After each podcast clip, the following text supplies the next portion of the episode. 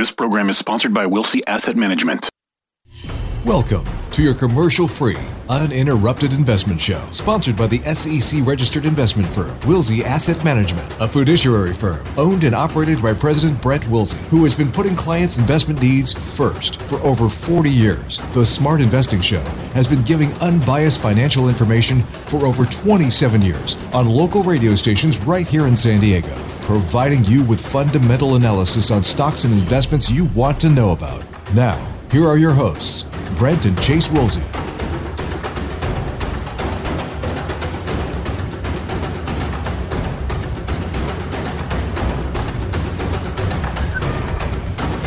morning and welcome to Smart Investing Show. I'm Brent Wilsey. Just about 8.02 on Saturday morning. Great to have you here this Saturday morning and every Saturday morning talking about uh, money, investing, the economy, finance, all these important things to help you grow your net worth. And with me is Chase Wilsey. Good morning, Chase. How you doing this morning? Good morning. Doing well. Yeah, we got a full two hours here to uh, help people improve their financial situation, talk about uh, different companies, stocks, equities, whatever you want to call them. Uh, we do have a lot of different things to go over. Uh, you want to call into the show. Phone numbers here 866 577 2473. That's 866 577 2473. And as always, get you through for that unbiased, no strings attached, fundamental opinion about what you want to talk about. And that squeaky noise is the microphone. We we, we got to get oil on these microphones because you're moving like, uh, uh, uh, you know. So, um, but uh, Chase, uh, a lot happened this uh, past week here, and and uh, things we want to talk about is. Uh, Obviously, the the, the uh, jobs report. I mean, the only bright spot I saw in the jobs report uh, this morning, actually yesterday morning, is that we did see an increase in the payrolls uh, for August. The payrolls did increase by 235,000, which was a major miss compared to the estimate of 728,000. I, I don't know how they got that wrong. And I was thinking about two of the Delta variants and how that's kind of increasing. Well, of course, that's going to not be quite as well. But since April 2020, we now have seen the job gains total 17 million. I, I, I hate using that word gains. I like to say replacement because Yeah. these are jobs are just being replaced before. But we are still off the epidemic levels by 5.3 million. Yeah. So as you said, it, it's not really a gain because we're we're still 5.3 million behind the eight ball. So replacements, it definitely a, a better term there.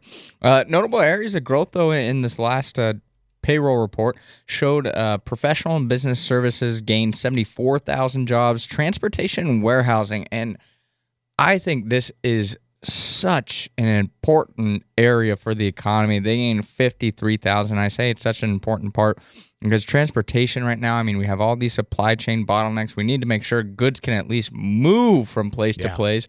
Now we just got to make sure we can get those goods manufactured and manufacturing did see an increase of 37,000. So big benefits there. And I think in those two job gains, because that should help with supply constraints, which, which I think could be a big problem for inflation. So I, I liked those two areas.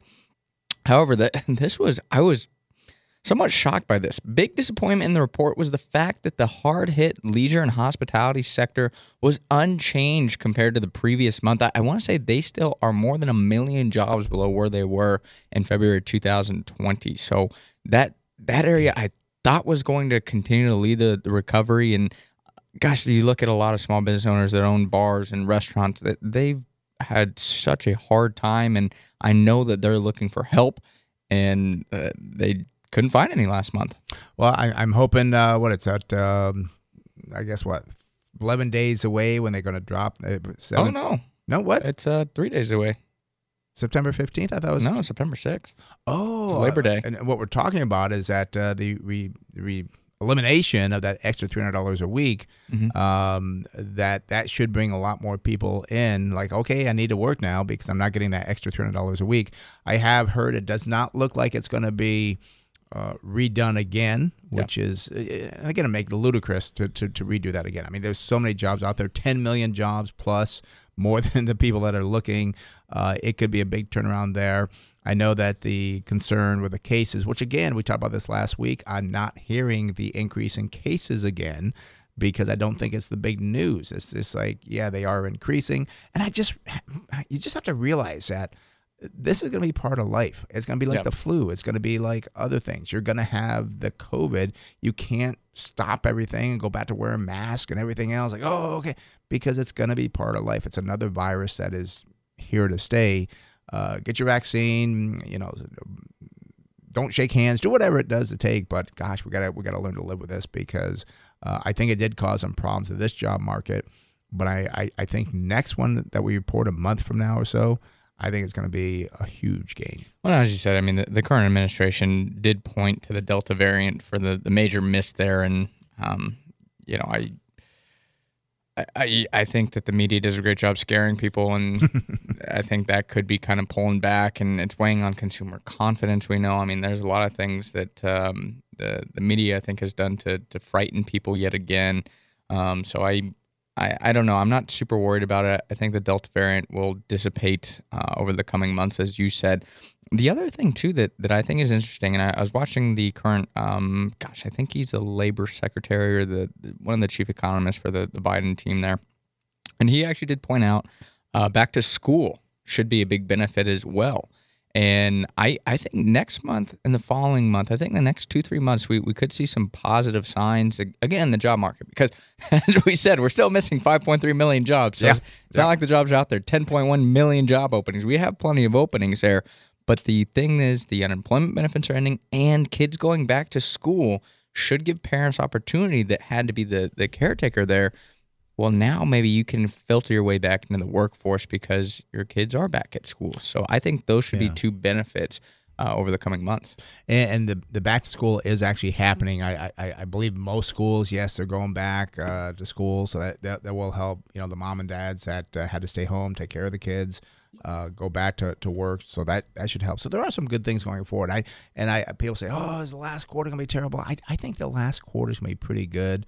Uh, and again, I'm saying by December 31st. I don't think on Monday, oh, everything's great. But by December 31st, I am believing in our portfolio. I'm not going to talk about the market, but our portfolio uh, that we will be higher is what I'm looking for. Yeah, no, absolutely, absolutely. And I, I was going to say too on the unemployment benefits. I, I did a, a spot on Fox Five this past uh, Thursday. It was Thursday evening. Oh, yeah, that's right. And uh, you know, I talked about it's it's such a hard thing because there are people that are going to lose their income. I, you know, and and there's people out there that deserve. I'm going to say the unemployment. I don't want to say deserve that that kind of need the unemployment benefits. That that's what I'm going to say. But the problem that I see here is it wouldn't matter if we end the benefits on September 6th or we end the benefits on December 6th. Right. People are still going to be upset one way or another. This Right. has to come to an end. And I mean, I, I hate to get political here, but you look at the unemployment rates by state. The top 10 states with the lowest unemployment rates, all GOP run, all ended unemployment benefits. Right. The top 10 states, including California, with the highest unemployment rates, all Democratic run states that did not end the unemployment benefits. So I think it's extremely misleading to say that it has no impact on the market. And it's not the sole reason for why people aren't going back to work. There are other things. I think Right. people still are scared of COVID because people are freaked out from the media. Yeah. But I, I do think it is extremely misleading to say that it has no impact on the labor market. And I got to disagree with you on one thing you said. You may not know you said it, but you say, well, I still think some people still need unemployment. I think no one needs unemployment because some people, what they say, oh, but I can't get the job I want. You know, when I was growing up, it's like you do whatever you need to do to make money. Yeah. And it's not like, well, that I don't like that job or that's too hard. I want this. I almost said a swear word there. That's a bunch of crap. you know, uh, you're supposed to take care of yourself and do that, not have, because again, what is it? When you're on unemployment, it's because of other people working, paying into unemployment that are helping you out. Now, again, I'm all for unemployment when there are no jobs because the economy is slowing down. The economy is not slowing down. We are doing well in the economy, a lot of jobs out there. And you may not have the job that you like or want, but you go to work and wait for that job to come up. Don't be dependent on the government. The government is not this big thing that just has money falling from the sky. It is millions and millions of people working their butts off, paying taxes, so you don't have to work because it's not the job you want. I just get irritated with that. There, there, there should be the unemployment right now should be. Well, it should be what it normally was. Well, no, it should be far below that because we got so many jobs out there. So, and no, I, am saying it, it should just go back to what we had before, which is what we're doing, where I mean, because some people will get laid off. Uh, uh, it- Yeah, but there's a- there's, but there's, there's job, job openings, right. but it still takes time to find a job. So I mean, we're not a political talk show, so I don't want to spend too much time on like this. that, yeah, but, but- but- I, I will yeah. say that you know I do think unemployment still Right. needs to be a thing going forward because Right. somebody could still lose their job next week and it's like oh sorry you get nothing for the next two months i still think we need some type of supplemental income that that what we had before was fine we don't need Right. extra is, the, the point Yeah, yeah, and, I suppose there could be certain circumstances, but very, very small. not with- with it. enhanced from the federal government Right. the state government's fine that that was fine Right. but yeah, but but again, 10 million jobs out there. Go find a job. Stop being uh, lazy and staying at home. So I'll, I'll probably piss some people off saying that, but you know what? That that's where I was brought up. I'm from the old generation where, and you, you know, back when I was growing up and and and so well, forth, it was meant yeah. to to give you aid while you look for a new job. A new it was job. temporary to kind of supplement your income using your own assets that you've accrued over time. it. It's a supplement to help you through the, the, the short term period. Yeah, so yeah. and I, people, oh, it's gonna be you hurt the economy. It's not gonna hurt the economy. There's trillions of dollars out there right now, so I, you're not gonna see a slowdown because we stopped paying unemployment. I, I completely disagree with that. You know, and, and I will say one thing looking at the other side, and I'm kind of contradicting myself a little bit here, but one thing it could hurt because if you're not working and you're at home all day, you have time to go to the Shop. restaurant and go shopping and so forth. But when you work 40 hours a week, you know what? I'm going to go home and just kind of watch TV because I'm kind of tired. So maybe that could curtail things a little bit, just looking at the other side. I think it could change change the economy a little bit though, because you might need back to work clothes. Yeah. You might need more home office equipment. So you know there it could be a different type Right. of spending. So Yeah, that's true. So it, it's positive. I, I, how you look at overall going back to work is positive. Let, us talk about uh, something else here that uh, uh, again we talk about. I again I've been on, on quote unquote Wall Street or in the investment world for over 40 years, but once again SPACs, which are special purpose acquisition companies, are in the news. This time, however, not because of what a great investment they will be, but because of the lawsuits that are stacking up due to the huge losses that investors are seeing sometimes losing as much as 50%. yeah, I mean it, it has been something that's been something that we talked about Yeah. in the past. I mean the the complaints are that people are misled on these hot investments. Oh, really? You know, this it just irritates the heck out of me because what was one of the things we talked about when we talked about these SPACs? You can mislead people. Right. That's part of the rules of the SPACs. That's why they can come out this way rather than the IPO is you can come out with these big pro forma numbers Yeah. and it's a different type of regulation from the SEC. We talked about this months ago. We knew the rules of the game, and guess what? These people that got burned, I'm sorry. I don't feel bad. And, you know, I, I hate to say that, but you need to know the rules of the game before you play. Right. And if you go buy a stock and if you gambled on it, I I give a lot more forgiveness to people when they say, ah, yeah, I gambled on it. I had a thousand dollars. I put it. you know, I, I, I thought it was going to be a big hit. Right. Great. It was a gamble. I'm fine with people when they say that. I'm not okay with people. This is so unfair. You know, this is Wall Street. And th- you knew the rules, or you should have known the rules before you took a big position and made an investment in that company. So I, I it just irritates me when people make these decisions without knowing more about it and then they blame somebody else. Blame yourself. That was your fault. Well, and this is why listeners of the Smart Investing Show should be telling their friends and neighbors to listen because they'll be smart investors. Because not everybody, unfortunately, listens to the Smart Investing Show, so they didn't know. And like, oh yeah, this is great, and you don't get it. This is going to be great because uh, such and such athlete he thinks it's great. Like, yeah, it's just crazy what people think. And and it's as we said, the SPACs when they were coming out this way and merging, like companies could come out and say, "Yeah, we're going to sell a million electric cars in the next ten years." Yeah, That's totally fine. They can do that. yeah, and They they can mislead you. That's fine. Yeah, well, I, I- mean, but our firm we have warned against another hot product from Wall Street because uh, you know these things just make tons and tons of money for Wall Street, but unfortunately, the investor is one that loses out. And this is where you have to be informed. You have to look at things to understand what's going on. And and I've been doing this for forty years, and I say if I still don't understand something, I'm not going to invest in it. But unfortunately, people, many just average people, just say, "Wow, sounds so great. I'm going to get into that," without not understanding. How many people have you seen over the years? You've been, you know, in the office now, what, six years now? Uh, have you seen come through where, yeah, he lost his money, talked to a, a, a friend last night, and she went with somebody else and lost her all her money. Yeah. And it's just, and I, you know, we don't get as much now. but when you tell people what we expect to earn, I mean, yeah, if you earn 8, 10, maybe 12% on average per year, you're doing pretty darn good. Very rarely now do I hear like, oh, that's not very much. You know, I, I can do 20 or 30. Well, you know, good luck to you. Yeah. But uh, it, it's just that people want to believe the hype. They want to believe that the SPACs were another thing like, oh, this is going to be great. And we warned against it. And we've done this over and over again on different investment products on our show.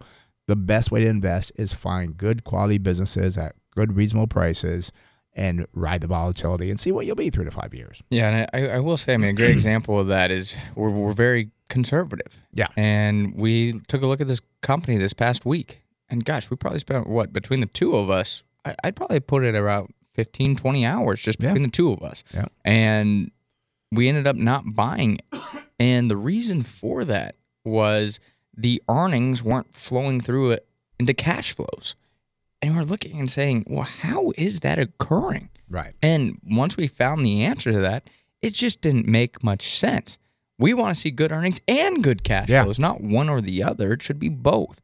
That's a not an accounting trick, Right. Which it seems like this company was playing. Yep. And I'm going to say here, and I, this is going to sound a little crazy, but I still think that stock is going to go up. I think oh. it could, but the Oh. It could. problem is if it starts to go lower, you start to say, why in the world did I buy that? We knew that the Right. earnings weren't flowing through to the cash flows. That makes no sense. And then you're like, now I'm stuck with this terrible company. Do you sell it? Do you not sell it? It didn't fit into our philosophy.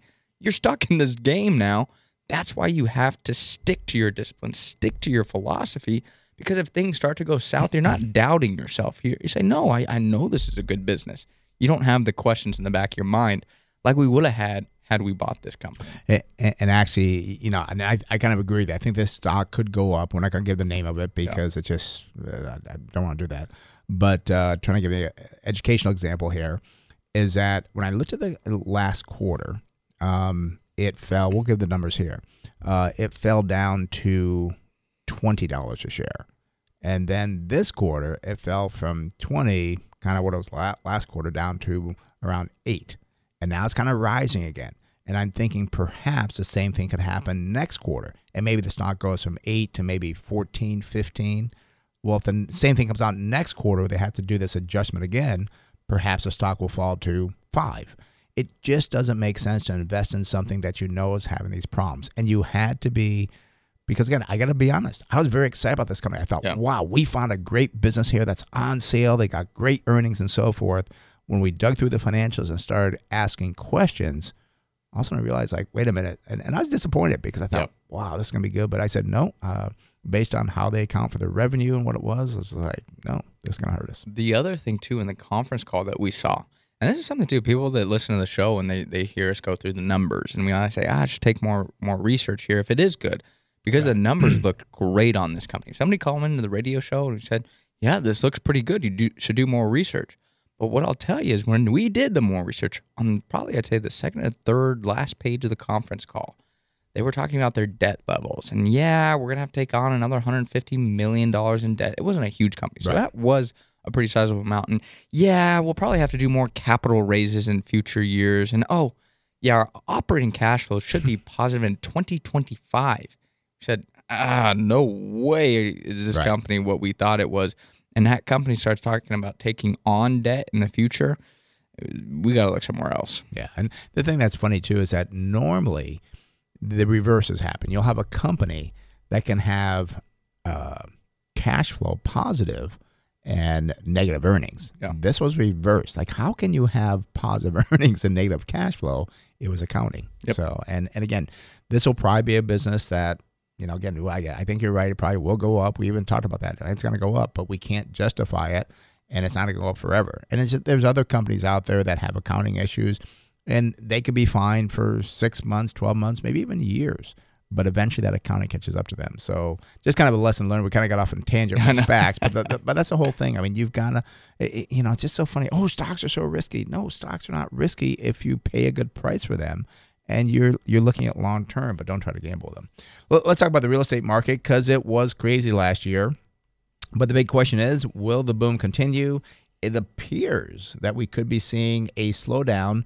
Pending home sales fell for a second straight month as the index declined 1.8% in, in July. And this did follow a decline of 2% in June and greatly misses the forecast of an increase of 0.4% in July. And after two straight months of declines, contracts signed have actually declined 8.5% year over year. And the index is a forward looking indicator that looks at contract signings. Doesn't mean the homes have closed, but you know, kind of again, a good future indicator for pending or not pending home sales. I just that's what we're talking about. Existing home sales Right. is what this is a good indicator for.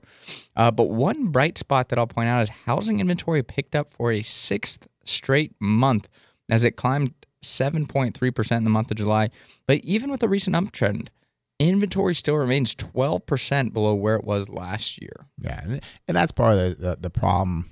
That is a problem right now because of low inventory. Oh, you know, people are very excited. That will change because something's going to change it, and it's there's not going to be uh, flashing lights out there that tells you things have changed. It's going to change, where all of a sudden people start putting their house on the market. Um, it, we ran uh, a, post on our social media and got quite a few brokers saying I had one broker I remember I just read it last night. He said, "Yeah, I've sold six homes over the last I don't know couple months or so," and he goes, "Every single one of those homes, the people were leaving California." Now, the big thing with any type of investment is supply demand. If you've got a large supply and a low demand, prices will fall, and I see that happening here in California. Uh, I don't want to again get too political, but if there's not a change on the recall, um, I think you could see more people. I'm talking about the governor recall. I think you'd see more people say, "I'm leaving this state." Well, who's going to be left to buy all these homes? Because also too, home builders they're trying to build homes like crazy, and I've seen this happen before. They're building homes crazy to meet the demand. You don't build a home a, a next week. It takes I don't know. I think six months or so to, to complete a home. Depends on the regulations. Depend, yeah, depends. Well, there's another thing, but um, all of a sudden you could have this big supply of homes, and the people that could afford those homes are declining to where that's going to be prices coming down. And as prices come down a little bit, then people might start panicking, like, "Oh, I got to get out of it." So you could have this big supply. I I would say by next year, I'm going to put my uh, stick my neck out here. I think by next year, you're going to see a totally different real estate market here in California and San Diego. I, I think so too. And I, I will bring up, I mean, last year in 2020, California saw a population decline of 182,000 people. You might be saying, oh, whatever. Like, that doesn't sound that bad. That was the first time since 1900 that our population has declined in California. So people say, yeah, people are leaving California, but people are coming in. Not necessarily Yeah. true. Not at the same rate. And that, don't forget, that accounts for births and deaths and everything else. But I don't think people are dying at a faster rate Right. than uh, coming into this world. I think it's more about the outflows versus the inflows. So Yeah. um, I, I do worry about it because, as you said, that's the demand side of the equation. Well, uh, the supply side is well, people want to get out of California, so they're going to put their house on the market. So we have more supply, less demand. That that's not positive. And I don't think we're going to have like a thirty percent crash or anything. In hou- I think what you'll see is you'll see a, a, a ten to fifteen percent pullback in housing prices, or as we've said this before, they just go nowhere for the next twenty years. And I don't know it'll be ten percent because just think about that. I mean, right now in San Diego, the uh, it's almost like the average price of a home is like a million dollars. Well, you fall ten percent, people looking like, well, I just lost a hundred thousand dollars. I better get out of this thing that I got. I remember a long time ago we- we did a um, uh, a post and talked about uh, millennials. Uh, younger people buying homes and so forth, and they were very disenchanted with like, well, I didn't know it was going to be this, and I think I'm paying too much for the mortgage, and I didn't know I had to cut the grass and all this other stuff. Those people could change it. I, I don't I agree with you. I don't think we're going to have a big decline. But if things go too far the wrong way, and some of these people realize, like, well, this is not what I thought it was going to be. I, I thought I'd buy this home at a million dollars, and then next year it'd be worth a hundred uh, a hundred thousand dollars more, not less. I'm going to get out of this because I don't want to do everything. That that could cause a problem. I don't think we'll see that. I don't the, think so The either, reason, possible. yeah, the reason I don't think we'll see it is because uh, it's just such a pain to like get out of the house. Yeah. And the reason that we saw that kind of I'm gonna say cascade effect in 2007, 2008 was because people were so over leveraged. Right. If we had like a 10% pullback in the market right now in the housing market, you wouldn't have to really see the foreclosures that we Right. saw that really forced people to sell in inopportune time. So that's why I, I just I'm leaning more towards the side of you go nowhere and Yeah. I mean a great example of this is 2006 to I think it was last month housing price gains about 40%. And that's even after the huge run From, from 2006 till now, you say? Yeah. Yeah. I mean that's 15 years and you your house still hasn't even doubled. yeah. People, oh, but I bought in 2000, you know, 8, 2009. Well, congratulations. You bought it at a great price, so you've probably done better. But now, what's that mean your house is going to do from today to 2031, let's say? Probably not going to double. Right. Right. And Actually, I, Yeah. I'm going to say 99% chance Yeah. double. And, and, and, I agree. And I said that I think what people are going to see is like very little appreciation over the next 10 years on the homes. But I do still kind of worry about some people that bought homes. They bought them, bought them with the misconception that, wow, this is going to be great. It's going to go up every year. I'm going to make, I'm going to make 20% on my money every year. This is great. You don't get it and so forth. And when that stops and they say, well, this is just a pain in the butt taking care of this house. I don't want it. I want to get rid of it. You could see the inventory increase dramatically. And as that increases, then people start, it starts that snowball effect. So I, I, I would say there's a small chance of that happening where we see big declines in housing market. But I do have to say, I can see it as a possibility that could happen. I mean, and, and again, we always kind of talk about no one in our office owns real estate. I mean, I sold mine. I, I you know, my other assistant sold it. We just are concerned on the, the real estate market that it's not going to go up. Well, kind of like the SPACs, not going to go up, you know, forever. And I, and I just, we- we will see. Uh, but I think next year, uh, we'll be talking about the show. The show we would have had the show for what 28 years, been doing the smart investing show. We'll be here next year. I, I think we'll be talking about the slowdown in real estate, perhaps some decline. I don't know. We'll see. Yeah, So, no, I, yeah, I so. agree. You know, and I totally forgot to give out the phone numbers. We have no one waiting for any uh, questions here. If you you do have a question on a stock you hold, or looking at buying or selling, have other investment questions, give us a call. All phone lines are open 866 577 2473. That's 866 577 2473. And as always, it'll get you through for your unbiased, no strings attached, fundamental opinion about what you want to talk about. Yeah. Uh, should we talk about the workshop too? I mean, that's coming up in just a few weeks. Is it really? I have Yeah. no notes on the workshop. I mean, I oh, did- that's I- a bummer. yeah. Oh, it, it, it, it is going to be It's 19 days away, so Are you September okay. 23rd. Well, let's let's, not. So it's September twenty third. Are we in September already? I mean, wow. I, I I guess it's just like it's a whirlwind just going by. But yeah, we will be holding a workshop September third and 23rd. Twenty third. Thank you. September 3rd was yesterday. Yesterday, that's right. September 23rd. You missed it. I know it. I know it. Thanks for bringing that up. Uh, but we will be discussing, you know, how we manage money, what we do, how we do, how to avoid investments like the SPACs and the craziness. Get your emotions under control. It is a free workshop, but what you need to do is sign up for the workshop. Go to our website, smartinvesting2000.com. That's smartinvesting2000.com or call the office 858 546 4306. That's 858 546 4306. If you want to see how Wilsey Asset Management manages money, how we've done this for so many years, and how we uh, keep our feet on the ground, I'll say that's what the workshop designed to do is show you what we do and how we do it. Yeah. So, No, we're, we're looking forward to enjoy doing it on darn near a monthly basis. So Yeah. it's always exciting. And I, I did want to bring up one other tool. Uh, we kind of talked about it over the last few weeks for for investors as well. But YouTube- our YouTube Yes, channel, I yeah, know. that, has been growing. We've been getting some compliments on that, getting a little bit more activity. Uh, so I think people are enjoying it. But if you go to our YouTube channel, uh, our youtube.com, just type in Smart Investing with Brent and Chase Wilsey, and you'll actually see our weekly stock analysis, is what we call it. And on that weekly stock analysis, we'll break down different companies, kind of give you some tips on potential buys, maybe companies that aren't worth buying, or maybe they're in the hold category. We'll, we'll kind of do it on the fly, kind of like we do the radio show. We pick a company and then we see if we like it or not Yeah. while we're doing it. And uh, yesterday was a very important company, Zoom. Zoom. Um, we, we know how important that was during COVID, but talking about kind of the, the return to normalcy and a normal economy, how's Zoom going to do? Well, you know, again, go to our YouTube channel, Smart Investing with Brent Chase Wilsey. You can see that video there. Most of the time, they're around 15 minutes, so we're able to dive a little bit deeper than we are with callers at times. So um, you know, let us know what you think about it. You can comment, like the video there as well. Yeah, and, and also too, it is like a educational tool because we are kind of going through at the same time, and uh, we, we try to pick companies that you know we think people have interest in. We don't really know what the results are until we go through it, but we are talking and kind of discussing as we go through, so people kind of learn to make you again a smarter investor. So, um, how do how do you see that again on YouTube? Just just go to Smart Investing with Brent Chase Wilsey. You'll see our, our channel there. It also has our old, uh, our old, but our recent and old media segments that we do on okay. KUSI and Fox Five, so you can see a lot of different videos there. Yeah, a lot of stuff there for them.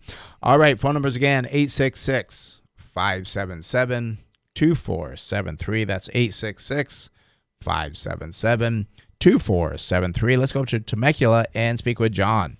John, you're in the Smart Best Show, Brent Chase. How can we help you?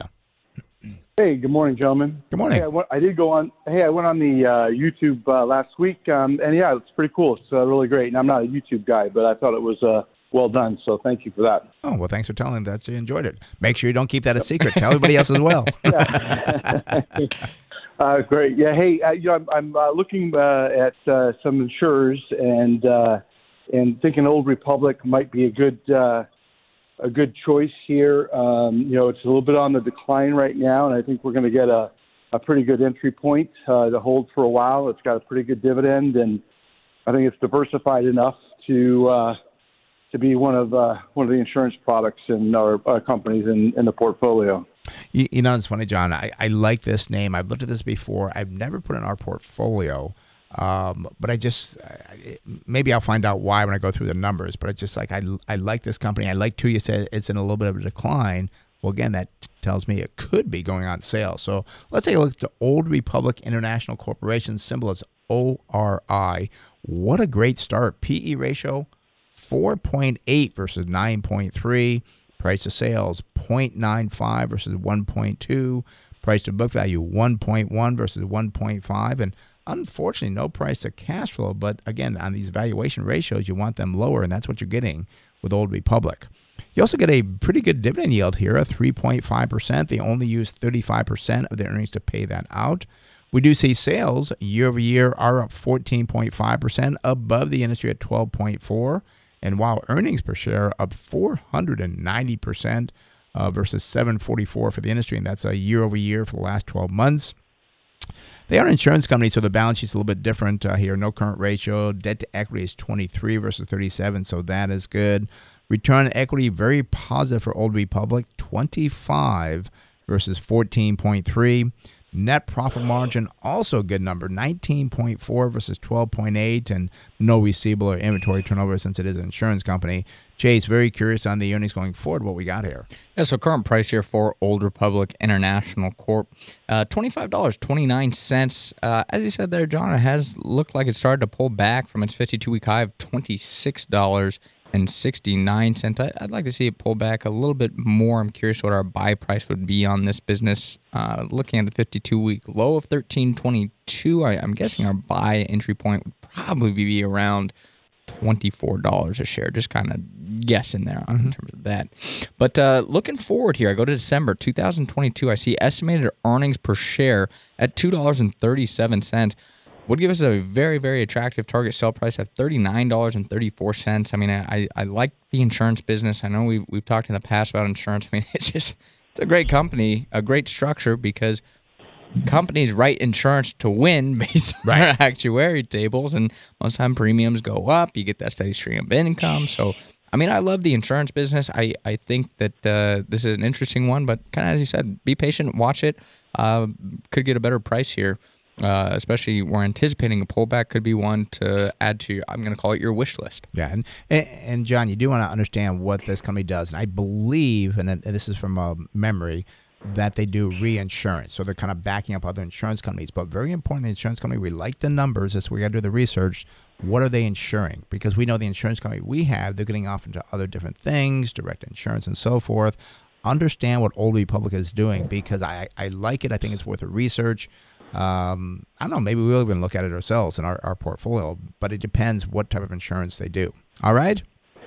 Yeah, they're they're a little bit of, of everything. I think they do a little uh, reinsurance, but it's not uh, their main their thing? main the main thing. Yeah, and interesting, they called out for a, a special dollar fifty uh, dividend to be paid in October, um, in addition to their normal dividend. So, you know, it's telling think things have got to be relatively good if they're if they're willing to to part with that cash as a as a special dividend. Yeah, yeah, I, I, that's pretty good, especially with the, the, the price and everything else. So Yeah, especially with a already strong dividend yield because we, Yeah. we held the company um gosh a couple of years ago and they would do special dividends uh, very regularly but Right. their their i'm going to say their normal dividend was about 1% you add in the special dividend there's pretty good dividend yield but i mean at 3.5% plus a special dividend if they do that on a regular basis wow this company is that's about an eight to ten percent yield. yeah, on the, the dividend. Yeah. I am curious. Are they doing that instead of stock buybacks? Because I know our insurance company has bought a lot of stock back Yeah. over the years, which has really helped shareholders. But uh,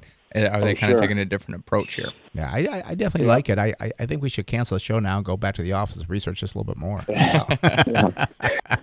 John, Hey, thanks for calling. Thanks. Hey, and just one last thing. Sure. At one point in time, you guys said you were you were going to maybe do something on reinsurance, and I do have one reinsurance company in my portfolio, and it'd be great. You know, there's probably three, you know, a handful that might make sense for people, and that'd be great to see because I think it's a it's an interesting space in the market.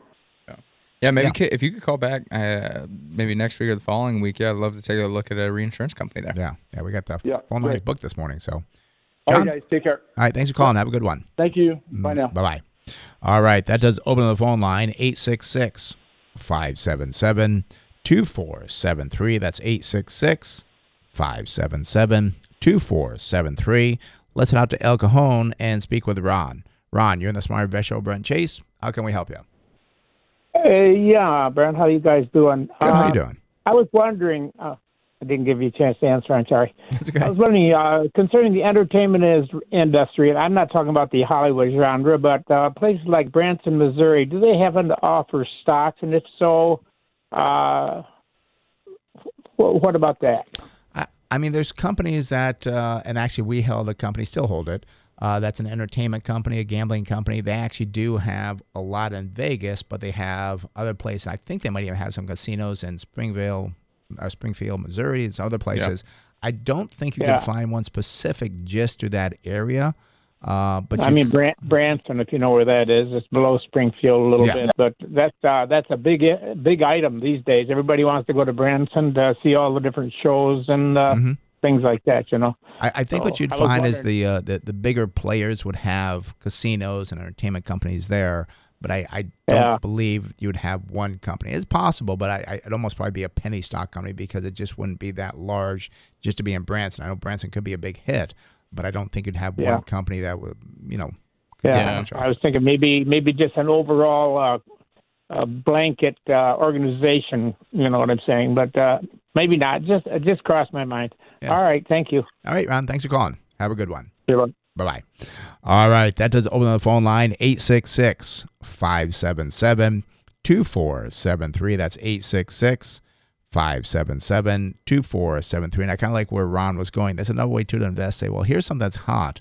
Let me look at it and see what direction it will go. But you got to make sure that, again, it's uh, because one city like that or one area wouldn't be enough. And what we saw getting into our entertainment company was, uh, and they had them in Massachusetts, and a lot was in Vegas, but all over the country. Yeah. Yeah, yeah, and it, it is something to kind of understand. And I, I, Branson, Missouri might be popular, but the likelihood it becomes the next Vegas, I'm going to say unlikely. Yeah. Uh, it could be, you know, um, maybe like an Atlantic City type deal or a uh, Laughlin. I know that's another one that Yeah. people like to go to. Maybe that's kind of the, the way it's heading. But yeah, I, I don't know if major players would be there because you know y- y- it's not just a gaming side. You got to start getting like the resorts and everything, like Entertainment. yeah, the entertainment. I mean, so I don't know. It's, it's interesting. It's a, a good thought process. And the other thing to understand too, a lot of the big Vegas companies.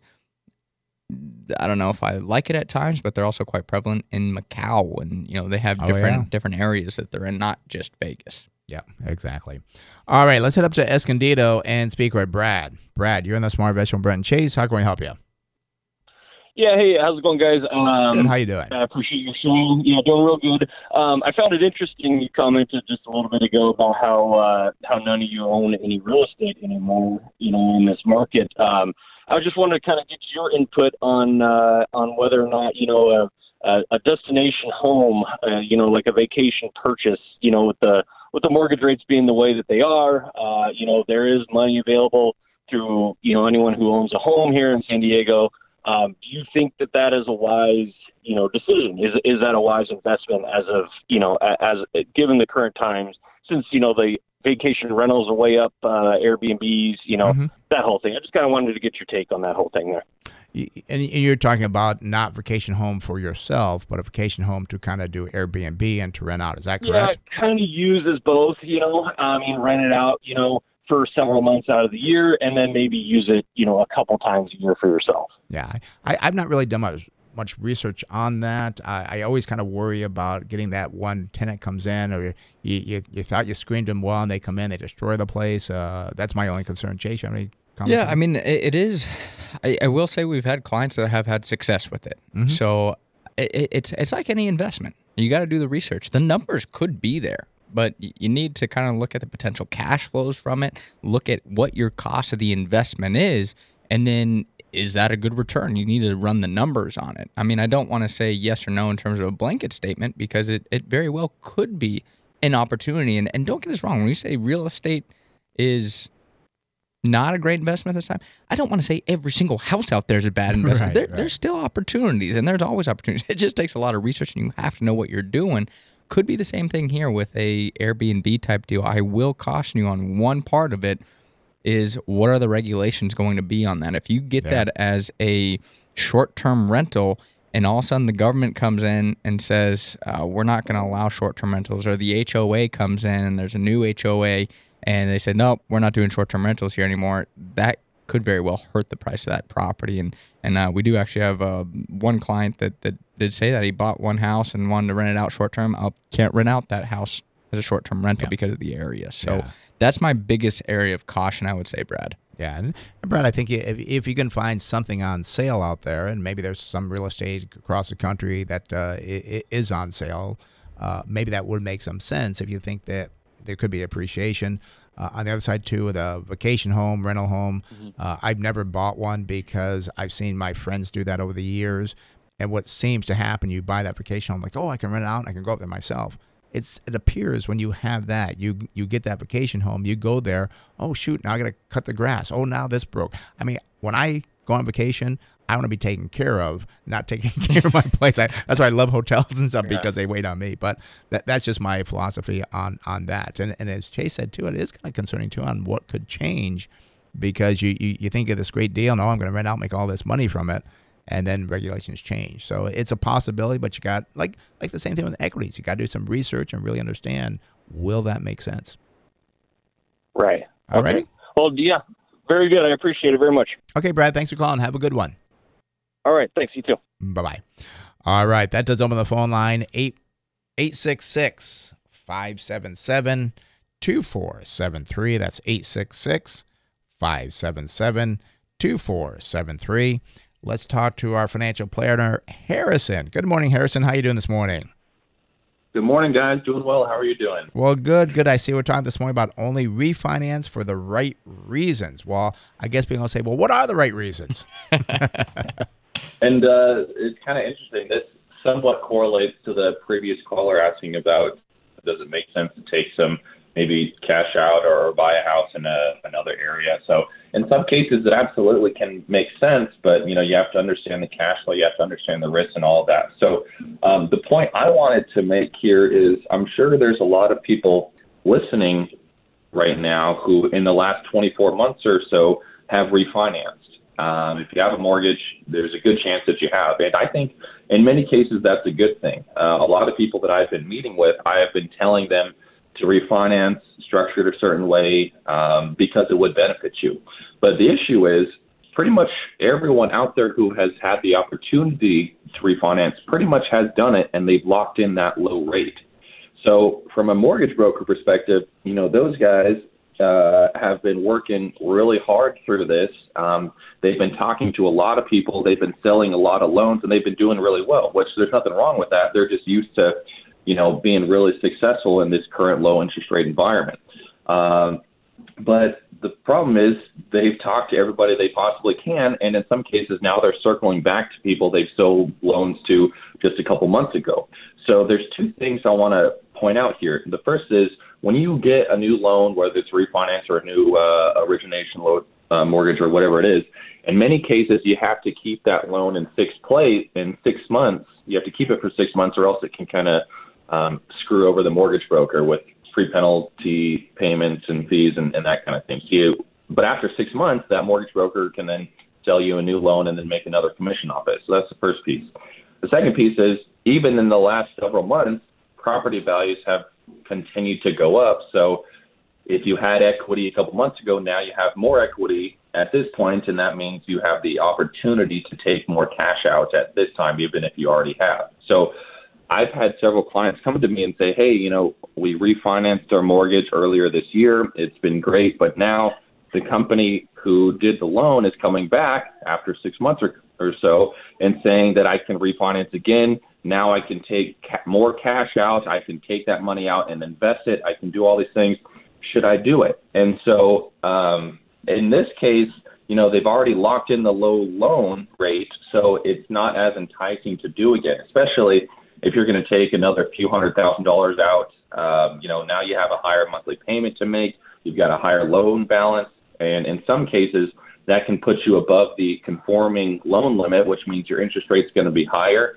Um, so you want to be very careful if you're going to refinance. You have to do it for the right reasons. A mortgage broker, if they can tell you to refinance, if they can get you to buy a loan, they're going to do it because they make a commission off it. That doesn't necessarily mean it's in your best interest. So some good reasons to refinance would be if you can lower your rate or payment. In that case, it can be a good idea.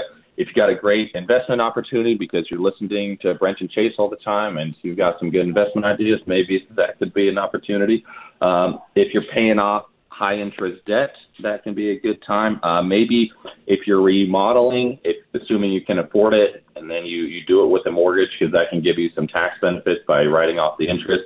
Those can be good ideas, but just because maybe you want some money or in just simply because interest rates are low and you can do a cash out doesn't necessarily mean you could. So I wanted to point that out because there are probably people out there who are being approached by their mortgage brokers and offering to get new loans, but that doesn't necessarily mean that you should.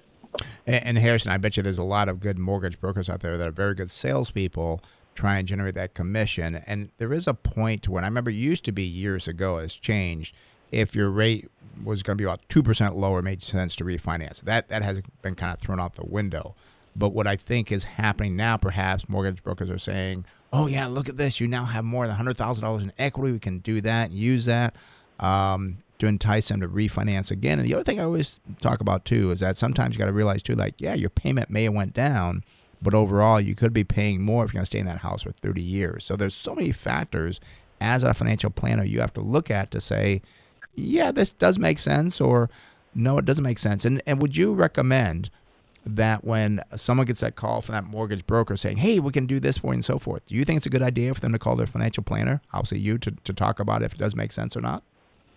Absolutely. I had I talked to somebody yesterday where that exact same thing happened. So, but you also have to talk to a financial planner who knows how to value mortgages. It's not just the interest rate and the payment. It's well, what is the cash flow? What can you do with that cash?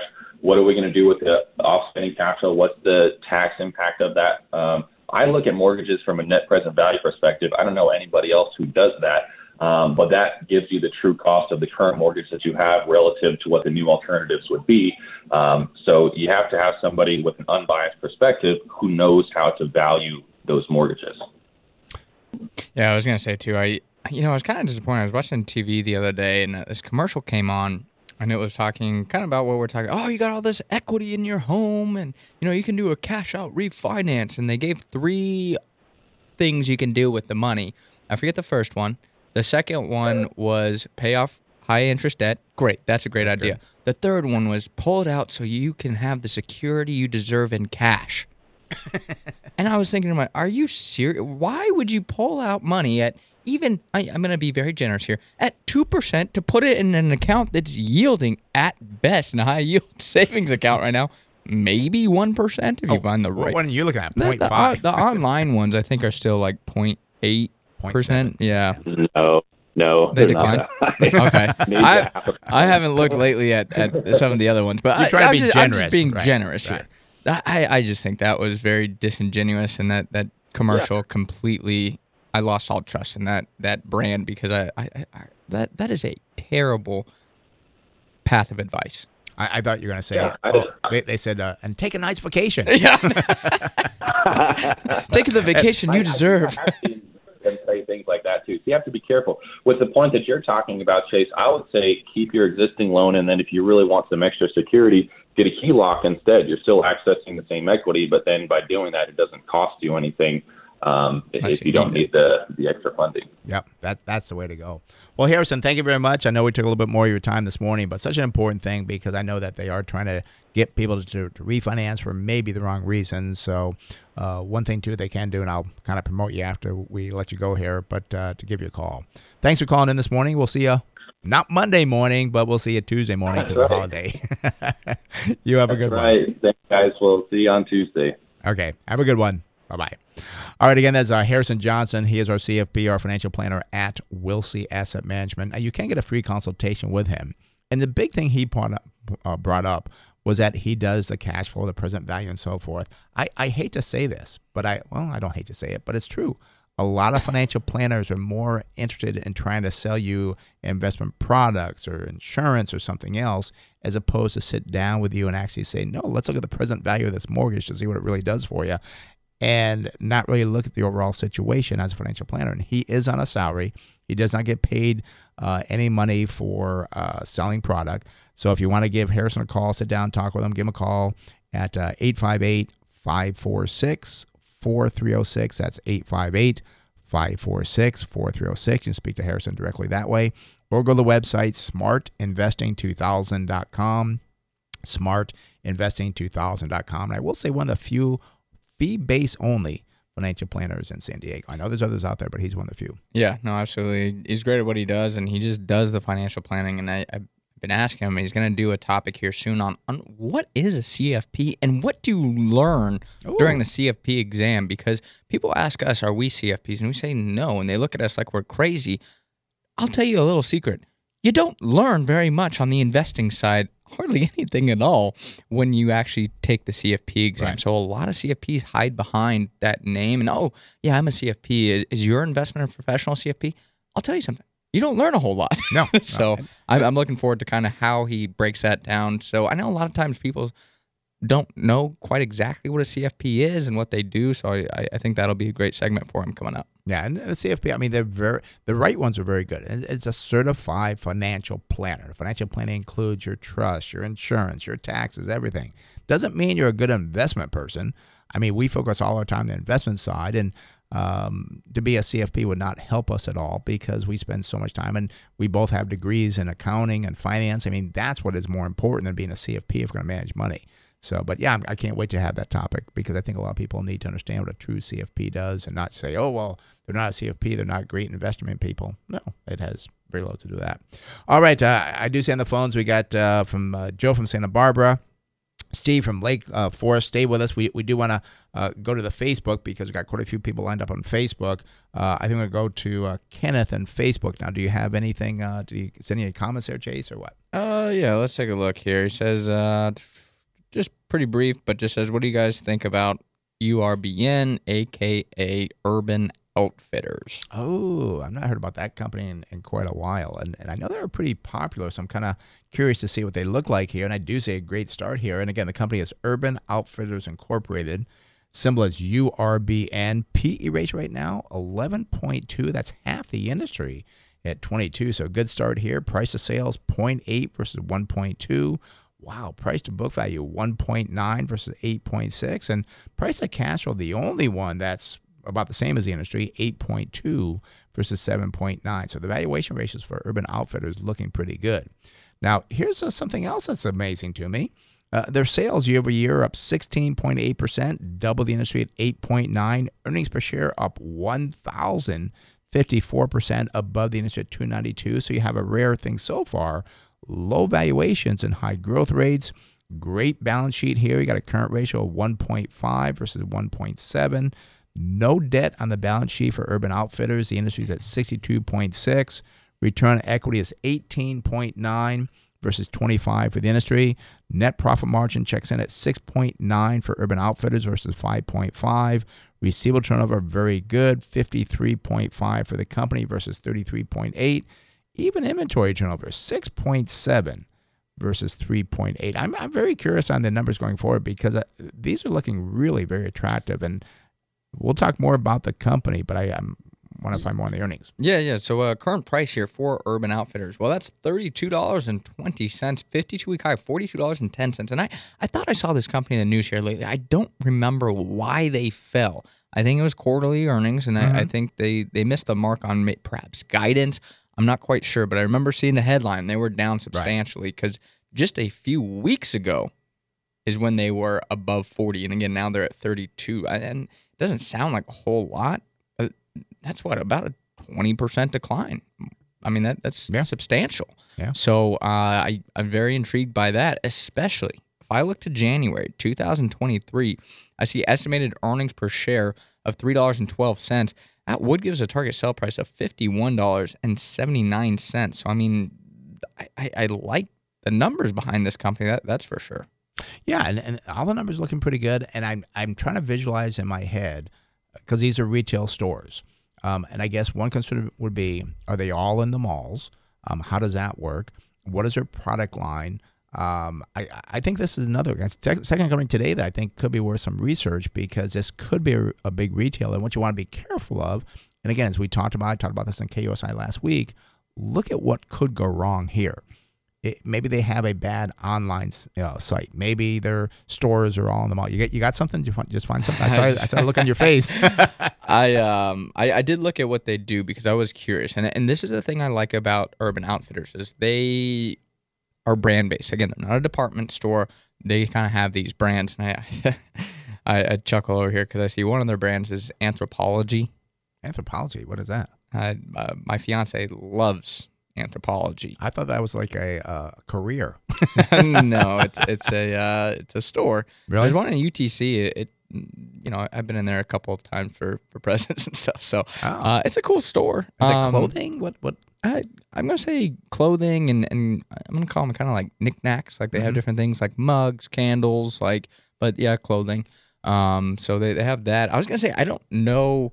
Um, you know, many people that go to Urban Outfitters, but I was looking at the breakdown of their stores as of January 31st, 2021.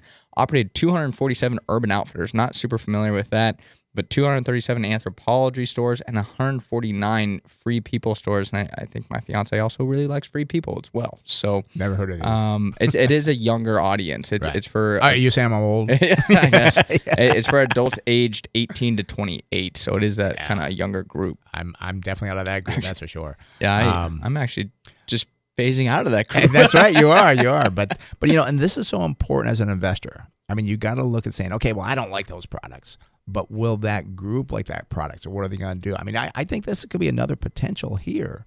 That uh, I, I like the idea, what we're seeing, the price, and gosh, I looked up the clock almost time to go, go off of air here. But um, I, I, I like that one. But I, I would want to understand more what's going on. Why does your fiance and other people like them? How's their online? And again, you saying they're they manufacture the products and they have the stores, correct? Uh, I believe they do the manufacturing, Okay. but I know they have the brands. Yes, Okay. so it's not like yeah. yeah. it's not like you go to Kohl's and or Walmart or Target and you're gonna see Anthropologie. Right. Like they they are the brand. Right. Okay. Well, I I, I like it. So another I, I added it to my watch list. Yeah, yeah. We'll put it on the watch list. We might uh, maybe we'll buy next week. Who knows? I don't know. So I don't know about next week. Well, but yeah, we got a lot of research to do. So, oh gosh, darn it! There's the end of the uh, first show or first hour. Stay with us. You're listening to Smart Investor Brent Chase. We'll be right back after this quick break.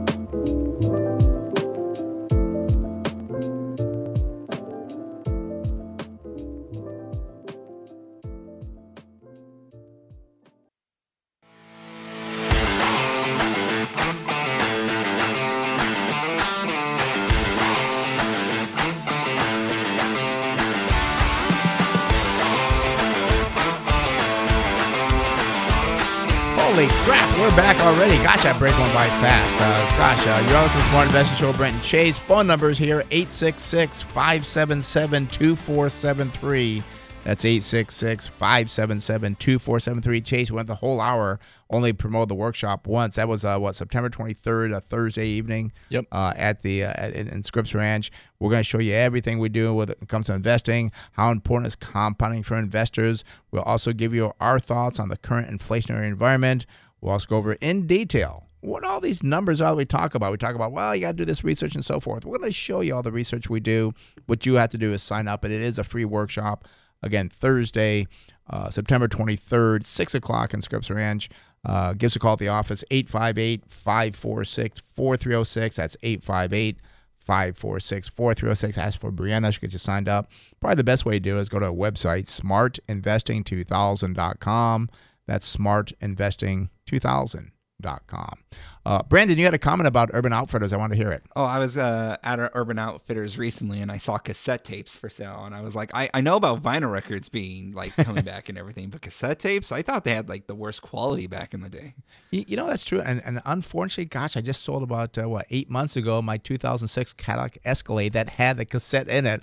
my new one does not have that in there. So, how would you play these? I mean, I I, I get it, you know, because I I do actually have a as a phonograph, the the record player. I had that. Oh, yeah. But what are you gonna do for cassette? I mean, You got to get a cassette player. yeah, you got to do more research on that, uh, uh, Brendan. I was gonna say, uh, I, I, gosh, I haven't been in Urban Outfitters.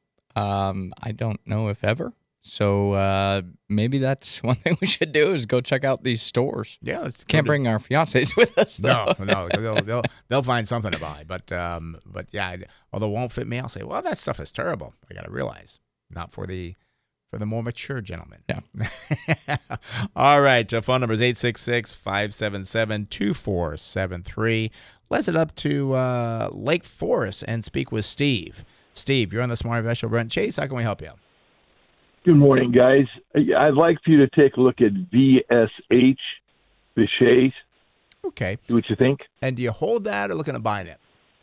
No, we bought it this week. This week. Okay, another one. Yep. A lot of people do this. They buy it, then they call us. We try to tell people, well, call us, then see if it's good. What made you wa- want to buy it uh, here, Steve?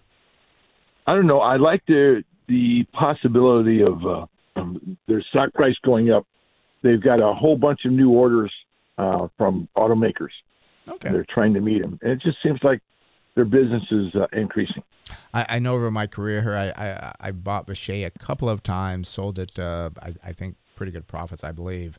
But sometimes that stock just does not move. So let's take a look at uh, Vishay Intertechnologies Incorporated, symbol VSH.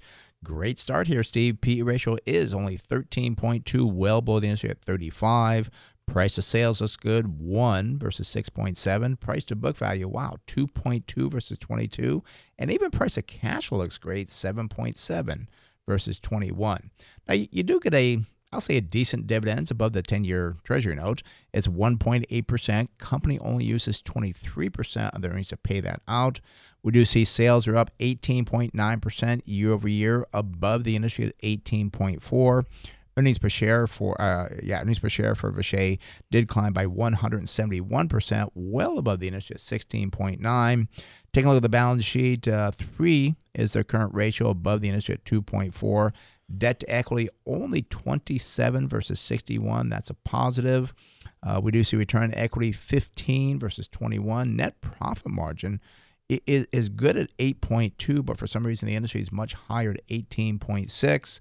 We do see receivable turnover is 8.5 versus 9, and inventory turnover checks in at 4.5 versus four four point nine. Chase, what do you got for the units going forward? Yeah, so current price here for Vishay is twenty one dollars and forty one cents. Fifty two week high, well that's twenty six dollars and fifty cents. And the 52 week low, $14.84. If I go out to December 2022, I do see estimated earnings per share of $2.28 Wood USA target sell price at thirty seven dollars and eighty five cents. So uh, numbers look good in terms of the valuations, the target sell price, the balance sheet is good with this company. I will point out there are just four analysts. Um, I'm I'm going to say okay with that. I, I, I like to see more analysts Yeah. than less analysts, obviously, but for eh, it's teetering on that uncomfortable level. Yeah. And, and I'll tell you here, Steve. I mean, holding this company for, for years, like we did, and then selling it and buying it back and so forth. It it's been like a kind of like a basic company. Uh, they never seem to really hit the cover off the ball, but they seem to do pretty well over time. And there's times that I remember being frustrated with this company, like, gosh, I do all the right things, and hey, that's for many companies, and they do all the right things, and the stock didn't move. But uh, at these prices and, and, and the company now the management team too. I know that the uh, management team could have changed over the years as well. But I, I like the company. I, I, I again held it twice. Uh, we probably won't buy Well, it now. And I remember looking at the management team, the CEO. I remember because he's a no Dr. Gerald Paul, and I remember he was a doctor, so Doctor, that, that's yeah. why I, I remember it's still the same CEO. But he was born in 1949, so he's Mm, getting a little older there. Yeah. Well, What is he? 72? What? I was born in '48, so you can't be that old. but are are you, are you running a uh, hundred million dollar market cap company? I don't know. No, unfortunately, no. it does. I, I'm some just saying, most of the time at 71, 72, ah, people are slowing down or uh, in retirement. Uh, not this company is actually now a, a three billion dollar market cap company. three billion market cap. Yeah. Yeah. So and, and, and Not I- to say it can't be done, and, Right. But and I do remember too, there was some tie to like Israel and the United States. Really? Yes, yes. And I remember seeing that. Uh, they were in Pennsylvania, but then something with Israel. So uh, check that. Um, Okay. yeah, just, just to understand the business more. But I, I, I like the numbers on it. Numbers look good, but yeah. So, all right. Okay. Thank you, guys. I appreciate it. All right, as see you. always. Thanks for calling. Have a good one. Bye bye. Right. Yeah, that was a. I want to say I, uh, I apologize there, Sure. Steve. After he got off the phone, I realized I wasn't making a knock at old age. You know, 70 is the new 50. You're you're good there. It just gets a little bit harder to run companies um, at that age. You, you know, and actually, Brianna, our um, uh, it works in our office. She does our our Orion, our our Operations. yeah. I guess we'll call it. Uh, she was at a conference this past week, and uh, Jeremy Siegel, Yeah. who I followed for many, many years, she said he was there, and I think he's in his late seventies. And she goes, "Gosh, the guy had so much energy." So there's some people that can go on when they're in their seventies and even the eighties. I will. And, and again, this might be it's not again 100 percent accurate for everybody. There are people that, that can still do it, but uh, as I will say, Jeremy Siegel is more doing the research, doing things like that. I, I think when you're running a company, it- gets exhausting because you're dealing with managing people's emotions all the time. Jeremy Siegel, he's he's dealing with reading about economics, reading about stocks, and then doing presentations, which you control all of those factors rather than dealing with people and dealing people. Yeah, sometimes can be quite exhausting. And I do remember, and and, and I thought there was somebody else. Maybe it was Dr. Paul from Vishay, where he stepped down as a CEO and became the chief investment officer. So to step away from that and have somebody else run the business, which will happen someday at Wilsey Asset Management. I'll step down, step down as a president, and probably do the investment part and let you run the business because there are it, it- is kind of hard, and we only have what seven people in the office, but um, it's still kind of hard at different times to run everything. And yeah, you want to kind of slow down, but yeah, doing the investment like Jeremy Siegel does, yeah, you, you Or don't have to deal- Buffett, Munger. yeah. We'll see someday. Yeah. So. All right. Phone number is 866 577 2473. That's 866 577 2473. Let's go up to Santa Barbara and speak with Joe. Joe, you're in the Smart Vegetable Brent Chase. How can we help you? Uh, let's see. We got uh, AFIN, AFIN. Uh, owned it off and on since 2013. Owned it before it went public, and recently bought it uh, during COVID when it went really low. What do you guys think of it? All right. So you bought it at a good price. Uh, what about probably a year ago? Is that correct, Joe? A little over. Okay. Well, let's take a look at um, American Finance Trust Incorporated. Symbol is AFIN. Unfortunately, uh, no PE ratio versus 44 for the industry. So that tells me over the last 12 months they have no earnings. Uh, that's kind of a surprise to me. Uh, we do see that price to sales 3.2 versus 1.6. That is expensive. However, price to book value, you're getting a, a good sale here. It's only 0.6 versus 0.9. And then we do see price to cash flow 10.3 versus 6.2 so that's expensive. Now one thing you probably like here joe is a 9.98% dividend yield. You bought it a year ago. Your yield's probably even higher than that because that's based on current price not the price you paid for it. So good move on that dividend yield. We do see sales are up 6% year over year. The industry down 9.3 Earnings per share year over year for the last 12 months, well, they're up 16.7 when the industry was da- uh, up 259. Look at the balance sheet. It is a financial company. I don't see a current ratio because a financial company. Debt to equity only 103 versus 276. Return on equity a negative 1.9 versus a positive 1.8. Net profit margin is a negative 4.2 versus a positive 3.7, and receivable turnover 5.1 versus 4.7. Seems to be this company's having some trouble making money. What are you seeing going forward, Chase? Um, uh, before I get into that, I I was reading something on the I was reading something on online there. I missed the balance sheet. What what the balance sheet look like? Uh, the balance sheet we had a, a debt to equity of 103 versus 276 for the industry. So that's not bad. And and what this company is, it's a REIT. So that's Oh, kind of where the It's a REIT. accounting can kind of play into to different factors, make the earnings look not quite as strong as the cash flows. But uh, looking here at the current price for American Finance Trust, the current price is eight dollars and fifty two cents. The fifty two week high is ten dollars and sixty nine cents. The fifty two week low, well, that's five dollars and forty cents.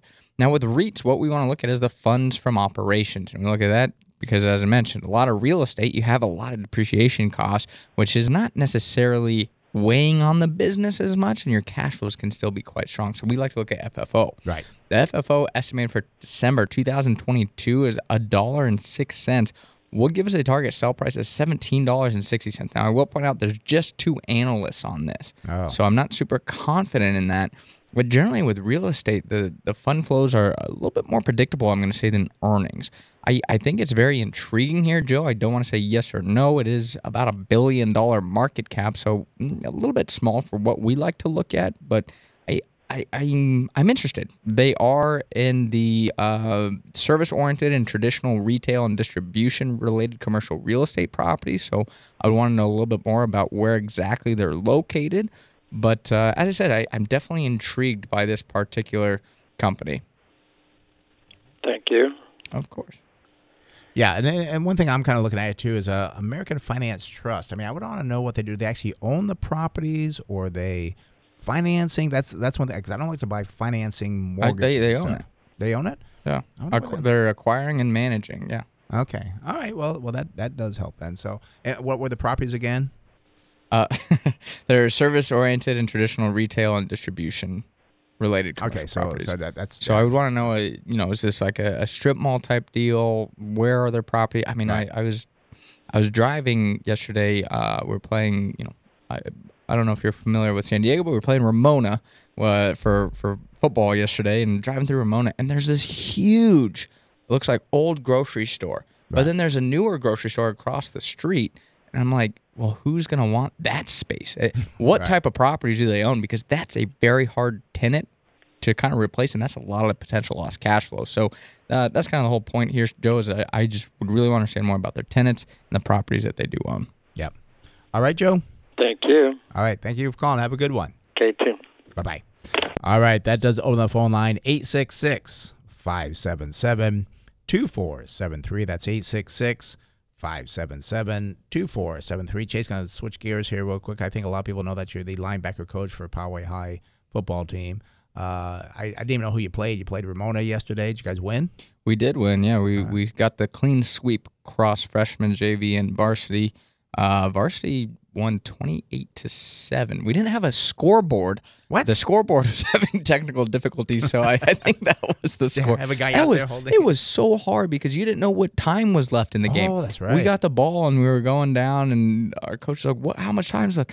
And the ref had to be, or we had to ask our ref, and then the ref had to ask the ref across the way how much time was left. Wow. Which I think it was an unfair advantage that they had the ref with the time on their sideline. Yeah. And we didn't. But we still won 28 to Still won, 7. yeah. So Congratulations. And I, and you have a regular season this year, right? You got the regular 10 games? season, fans in the stands, fans in the stands. 10 games, and playoffs. Yeah. Good. Well, well, good luck on that. I did want to. I didn't get to ask you this morning, so I thought, well, well, a lot of people know you're the linebacker coach for Poway High. So, all righty. Uh, phone numbers here 866 577 2473. That's 866 577 2473. I thought we'd go back to Facebook. Uh, do you know who was next on Facebook? I believe Robert commented there first. Okay. do you have his comments from Robert there? I do have Robert's comments. Let's see. So it says no hurry, but if you have time, can you look at MPW, please? I've held since Q2 2019. They pay a good dividend and are safe from what I see, but I'm wondering if my money would be better invested elsewhere. All right. Well, let's take a look at uh, MPW, which is Medical Properties Trust Incorporated. Uh, their symbol is MPW. We do see a, a PE ratio of 23.4. That's, well, gosh, half the industry at 44.6. Price to sales, very expensive, 9.2 versus 1.6. Price to book value, 1.6. That's above the industry at 0.89. Uh, and price of cash flow, 15.8, also above the industry at 6.2. Now, I do see you get a nice dividend here of 5.2%. They out 120% of the earnings, but again, this is a REIT as well. So you got to look at more of the funds from operations. We do see some good growth here on the sales, up 31.9%. Industry fell by 9.3. Earnings per share for medical properties was up 12.8 versus 259. Uh, we do see no current ratio versus 0.5. Debt to equity 122 versus 276. And again, this is a REIT. So, but you still want to look at the debt. You don't want to buy high debt REITs, and this is one that's not the average. Again, it's 276 there at 122. Return on equity is 6.8 versus 1.8. That's above the industry, so that's a positive. Net profit margin 36.9 versus 3.6, and receivable turnover 2.9 versus 4.7. Chase, what do you got for the numbers going forward? Yeah, so current price here for Medical Properties Trust, $21.65. 52 week high, well, that's $22.82.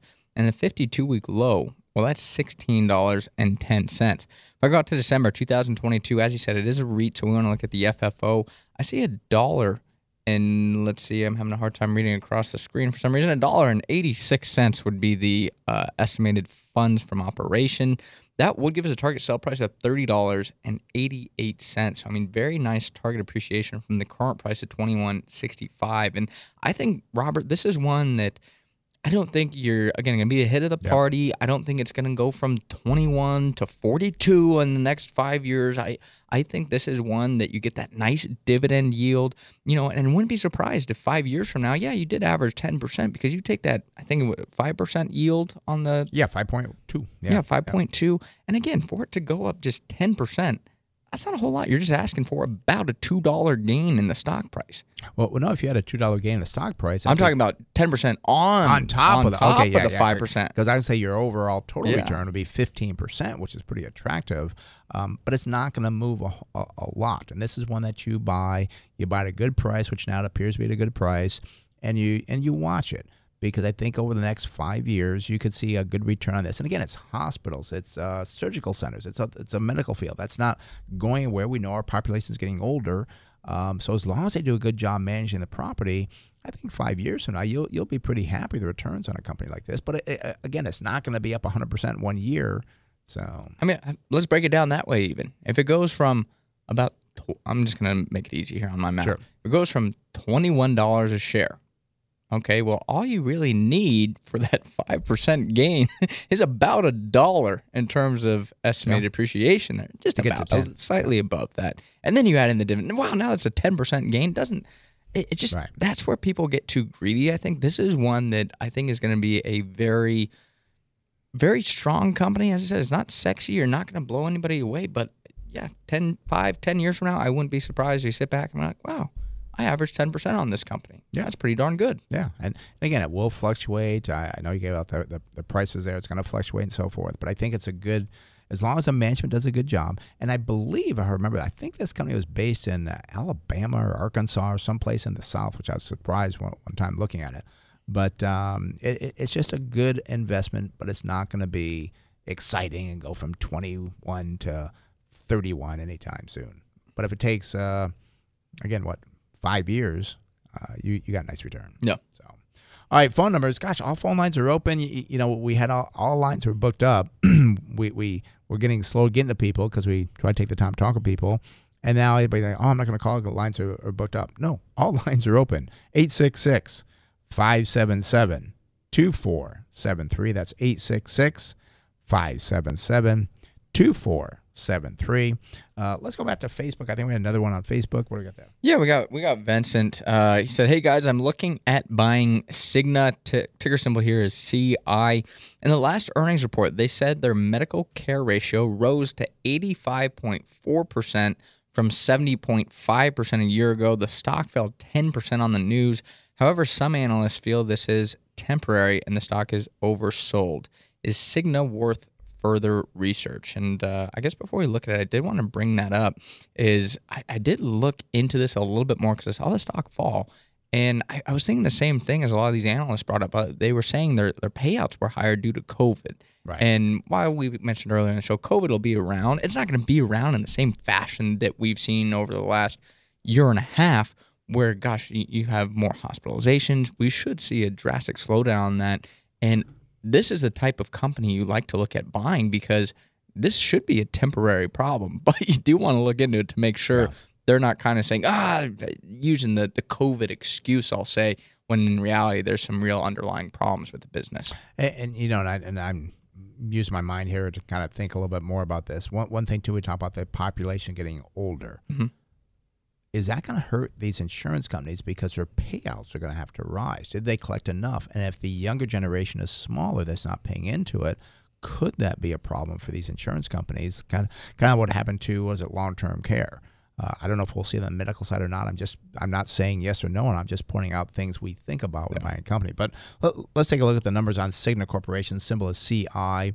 We do see a good PE ratio, 9.5 versus 26.6. Price of sales 0.4 versus 1. No price to tangible book value. That's the same as the industry.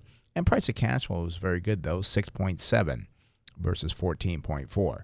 Now we do say they pay a 1.8% dividend, only using 8.5% of their earnings to pay that out. So that's a pretty strong dividend for that much of a payout ratio. We do see sales year over year were up 8%, about the same as the industry at 8.55. Earnings per share for Cigna were up 62%, uh, just under the industry growth at 72%. Uh, on the balance sheet, a no current ratio. It's an insurance company. However, debt to equity looking pretty good, 68. Uh, I say that because the industry is at 117. Return on equity is uh, 16.9 versus 12.9.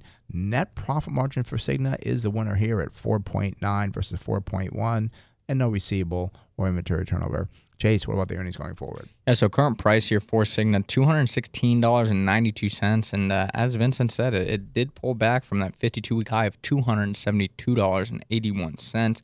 Fifty two week low though has recovered from that, likely from the pandemic lows of one hundred fifty eight dollars and eighty four cents. But I, I like the decline in stock price that we've seen from the highs. Looking out to December two thousand twenty two, I see estimated earnings per share of $22.53. I mean, gives us a very, very attractive target sell price of $374 a share. And one thing I'll point out that I, I like to see is, I mean, this insurance company, it's growing on the bottom line. Uh, you know, 2019, they made $17.05. 2020, 18.45. 2021, estimated to make 2032. And then 2022, as I said, $22.53. So it looks like they're seeing about, I'm going to say about 10% earnings growth, which is, you know, quite. And it Right. looks like sales are also estimated to continue to grow. So Right. I think this could be a not a exorbitantly high growth company, but you're getting a value company that still has substantial growth going forward.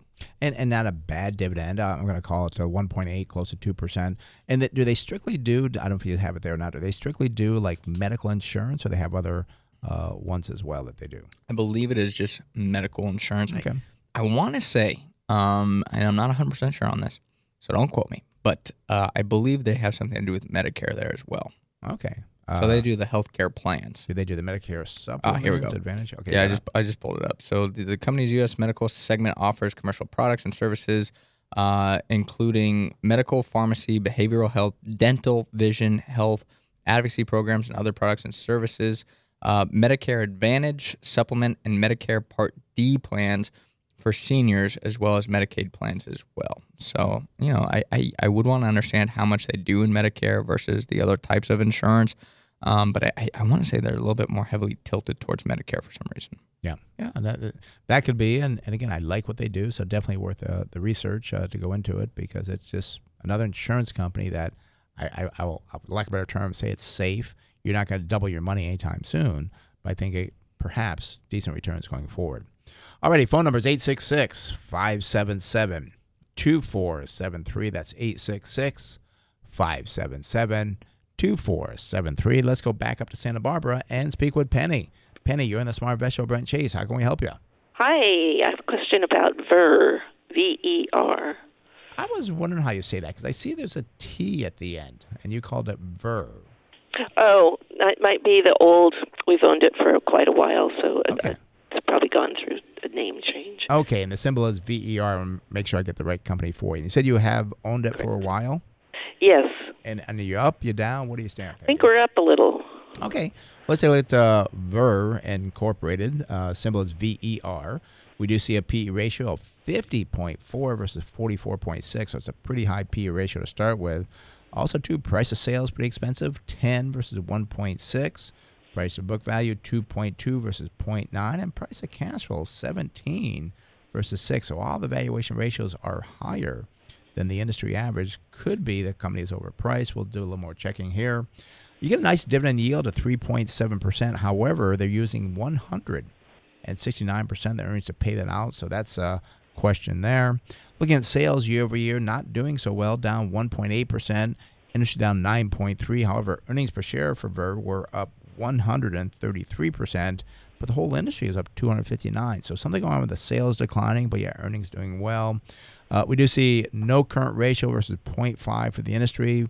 Debt to equity 83 versus 276. So they don't have a bad balance sheet, which is helpful during difficult times with a, a company like this. Return on equity is only 3.4 versus 1.8. Net profit margin checks in at 22.2, very good, especially when I see the industry at 3.7. And then receivable turnover is 3.5 versus 4.7. Chase, and I, I know you do the numbers. Sometimes you get a chance to look at what this company does. I, I'm almost wondering, is this some type of It's another REIT. REIT. I was gonna say REIT. A lot of REITs today. REITs, yeah. Um, but yeah, so this company is actually owns and manages one of the largest portfolios of single tenant commercial properties in the U.S. Um, I I'm debating in my head right now if I like the single tenant idea or if I don't. I mean, the nice thing about being the single tenant is you should have a lot of property, so you're not really reliant on like big major tenants. So I'm thinking this should be like a diversified portfolio of different properties that no single tenant should occupy that much of their sales. Did you say it was commercial or Commercial single Okay. tenant. S- So I so I don't know if it's single tenant like these huge buildings or if you know you drive by and there's these kind of like small little shops, uh, not shops, but small little buildings, that that they kind of work with those tenants because that that'd be Unique. I, I think unique, but also diversified because you have you know uh, should have a lot more smaller businesses rather than you know your big major players that take the giant building. So would want to understand more about exactly what they do there. I also see. Uh, their business model provides equity capital to creditworthy corporations in return for long term leases on their properties. So, a little bit more on the financing side as well. We don't understand exactly where those cash flows are coming from. With that said, let's take a look here at the numbers uh, for VER. Current price $50.63. Right now, its 52 week high is $50.98. The low though thirty dollars and five cents likely took a big hit during COVID. If I go out to December 2022, however, I see funds from operations or the FFO of three dollars and thirty seven cents. And that would give us a target sell price of $55.94. So I know you said you hold it, Penny. Uh, it would technically be in our hold category based off valuations. I, I wouldn't be buying it at these levels, especially at a 52 week high. But um, it- it's intriguing. I, I, I that's the way I would put it. Yeah. And, and Peggy, you said you've or Penny, you said you've held it for a while. Chase brought up about what type of uh, tenants they have. You've held it for a while. Do you know what type of tenants they do have? I believe it's um, like smaller um, auto stores and maybe Dollar General type. Okay. Okay. That that could be good. Good. Um, yeah, I was thinking about whether or not we should sell. That's what my i- as Chase said right now, I mean, as long as everything else checks out okay, which I, I believe it, it does so far, what they do, numbers are a hold. Uh, how far away was it from the target sell price? Chase? About 10%. 10%. So you got to kind of watch it closely because it could hit that that growth. But also, too, Penny, the other thing that we do is every Monday, we go over all the numbers of all our companies. So you can't say, well, I'll, I'll, I'll sell it because Brent Chase said when it goes up 10%. Well, perhaps that could happen mm-hmm. in six months. And six months from now, those earnings or the, the funds from operations could increase as well. So maybe the target price was then up $12. So you got to watch mm-hmm. it closely. But right now, it's a hold with about a 10%, $10 gain on it. All righty. okay. Sounds good. Thank you. Have a good one. Thank you. Bye bye. I think I said ten dollar gain. I meant ten 10%, percent. Ten yeah. percent gain. Yeah, yeah. I realized when I got that word out, like that's not what I meant. That, So. that, that'd be yeah, a little bit. That'd be about double. No, yeah, yeah, So just misspoke there a little bit. But um, hey, speaking of misspeaking, let's not misspeak at the next workshop coming up on September 23rd, 6 o'clock in Scripps Ranch. It is a free workshop. We'll be discussing all the things you hear on the on the show, how we look at the numbers, how we come up with target sell prices. Also, too, what you should not be doing investment wise. We'll explain not just what you should not be doing, but why. We'll also talk about trading, why trading doesn't work very well. So there's many different things we cover in the workshop. It is free. Been doing them for many, many years. If you've never been, it's time you come to really learn about how we manage money and how I've done this now for well, over 40 years. But what you got to do is sign up for the workshop. Go to our website, smartinvesting2000.com. That's smartinvesting2000.com. Can call the office at 858 546 4306. That's 858 546 4306. Ask for Brianna. She'll get you signed up. I look forward to seeing you on September 23rd, Thursday, 6 o'clock at the Smart Investing Workshop. Phone numbers here, and I see all lines are open 866 577 2473. That's 866 577 2473. And as always, that'll get you through for your unbiased, no strings attached, fundamental opinion about what you want to talk about. Yeah, and uh, I did want to talk about uh, kind of one more time is you know Zoom has been uh, quite a Zoom, prevalent yeah. uh, company, uh, especially over the last couple of years here, or not even the last couple of years, last year and a half. Um, and you know we did take a closer look at Zoom, really kind of broke down some thought processes that, that went through our heads on this business model, looked at the numbers behind it, as always, the fundamentals, the valuations for the company, the balance sheet. Uh, you know, that was on our YouTube channel. You go to YouTube, type in smart investing with Brent and Chase Wilsey. You can see our, our thoughts on Zoom, see kind of where things stand in terms of to buy, hold, sell. Maybe you've done well on Zoom, or maybe the stock price has declined. Maybe you bought Right. too high. Maybe it's time to buy more or get out. Uh, go to our YouTube page, Smart Investing with Brent and Chase Wilsey, and I guess it's actually called a YouTube channel, not Yeah. the YouTube page, and you can subscribe there as well. Yep. Uh, and also, too, Chase, we talked about Zoom being high. And I think the high, if I remember from doing it yesterday, I think it was 588. Now it's around 2 something. Uh, one thing I kind of looked at, too, was we, we bring up these different companies over the years that were very high and now aren't very, uh, not doing, they're not doing poorly, but they're way off their highs. Another one I discovered this past week was Juniper Networks, uh, was a really hot company. Uh, their high back on September 1 of 2000 was $218.94. Um, after that, it went down. Uh, the price on Friday was about $28.98, still being traded, still a, a decent company. Uh, they did hit a high of $42 uh, back in uh, March of 2011. That was just a peak there.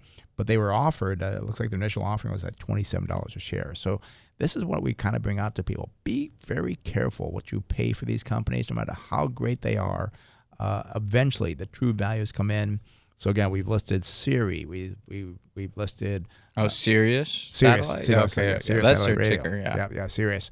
Uh, we listed other ones as well. Here's I- another I one, mean, Juniper. I mean, that's another great one. But even big ones that people forget about, like Intel and Cisco, they, they're still not where they were at during No. the uh, Qualcomm. Yeah. I, I mean, there there's a list of companies that you know still have not recovered from the tech bust, and those people that have just been praying and hoping it'll get back to there. I mean, it's 21 years now of no gains.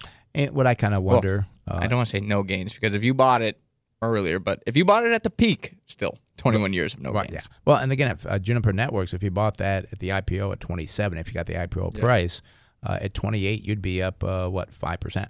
Yeah. So yeah, so uh, about five percent. So and and and I kind of question now too, with the cloud networking, everything's in the cloud. Is that like the dot com was back then? Because everything, oh dot com, dot com, you know. Um, could the cloud be the similar situation where people are overpaying for these cloud companies to where they make no money for the next 10, 15 years? And That's a great point because the cloud could be the future. Yeah. you know, I mean, it, it appears that that's the way things are going. Just as dot com was a huge change to our society, a huge change to the technological landscape, the cloud has been a, a huge change to things as Mhm. well. But again, it comes down to paying for those businesses or what you're paying for those businesses because Cisco and Intel and Qualcomm revolutionized technology. There's no doubt about that. Right. But you overpaid for the company back then, and you could be doing the same thing in today's companies that are in the cloud if they're too pricey. Right. And, and you know, unfortunately, uh, some people, some investors say, "Oh yeah, but you don't get it. This is the the growth of the future, and this way things going to be." Yeah, we, we understand that the cloud's not going to be gone tomorrow. But as you just brought up, the same thing they said back then, back in like, "Oh, what Juniper Networks? Oh, it's 219. You don't get it because you know the dot com, the net, the internet. That's going to be around for a long time. It's not going anywhere." But you got to be careful what you always pay for a company. All right, phone number is 866 577 2473. That's 866 577 2473. Let's go up to Escondido and speak with Jeff.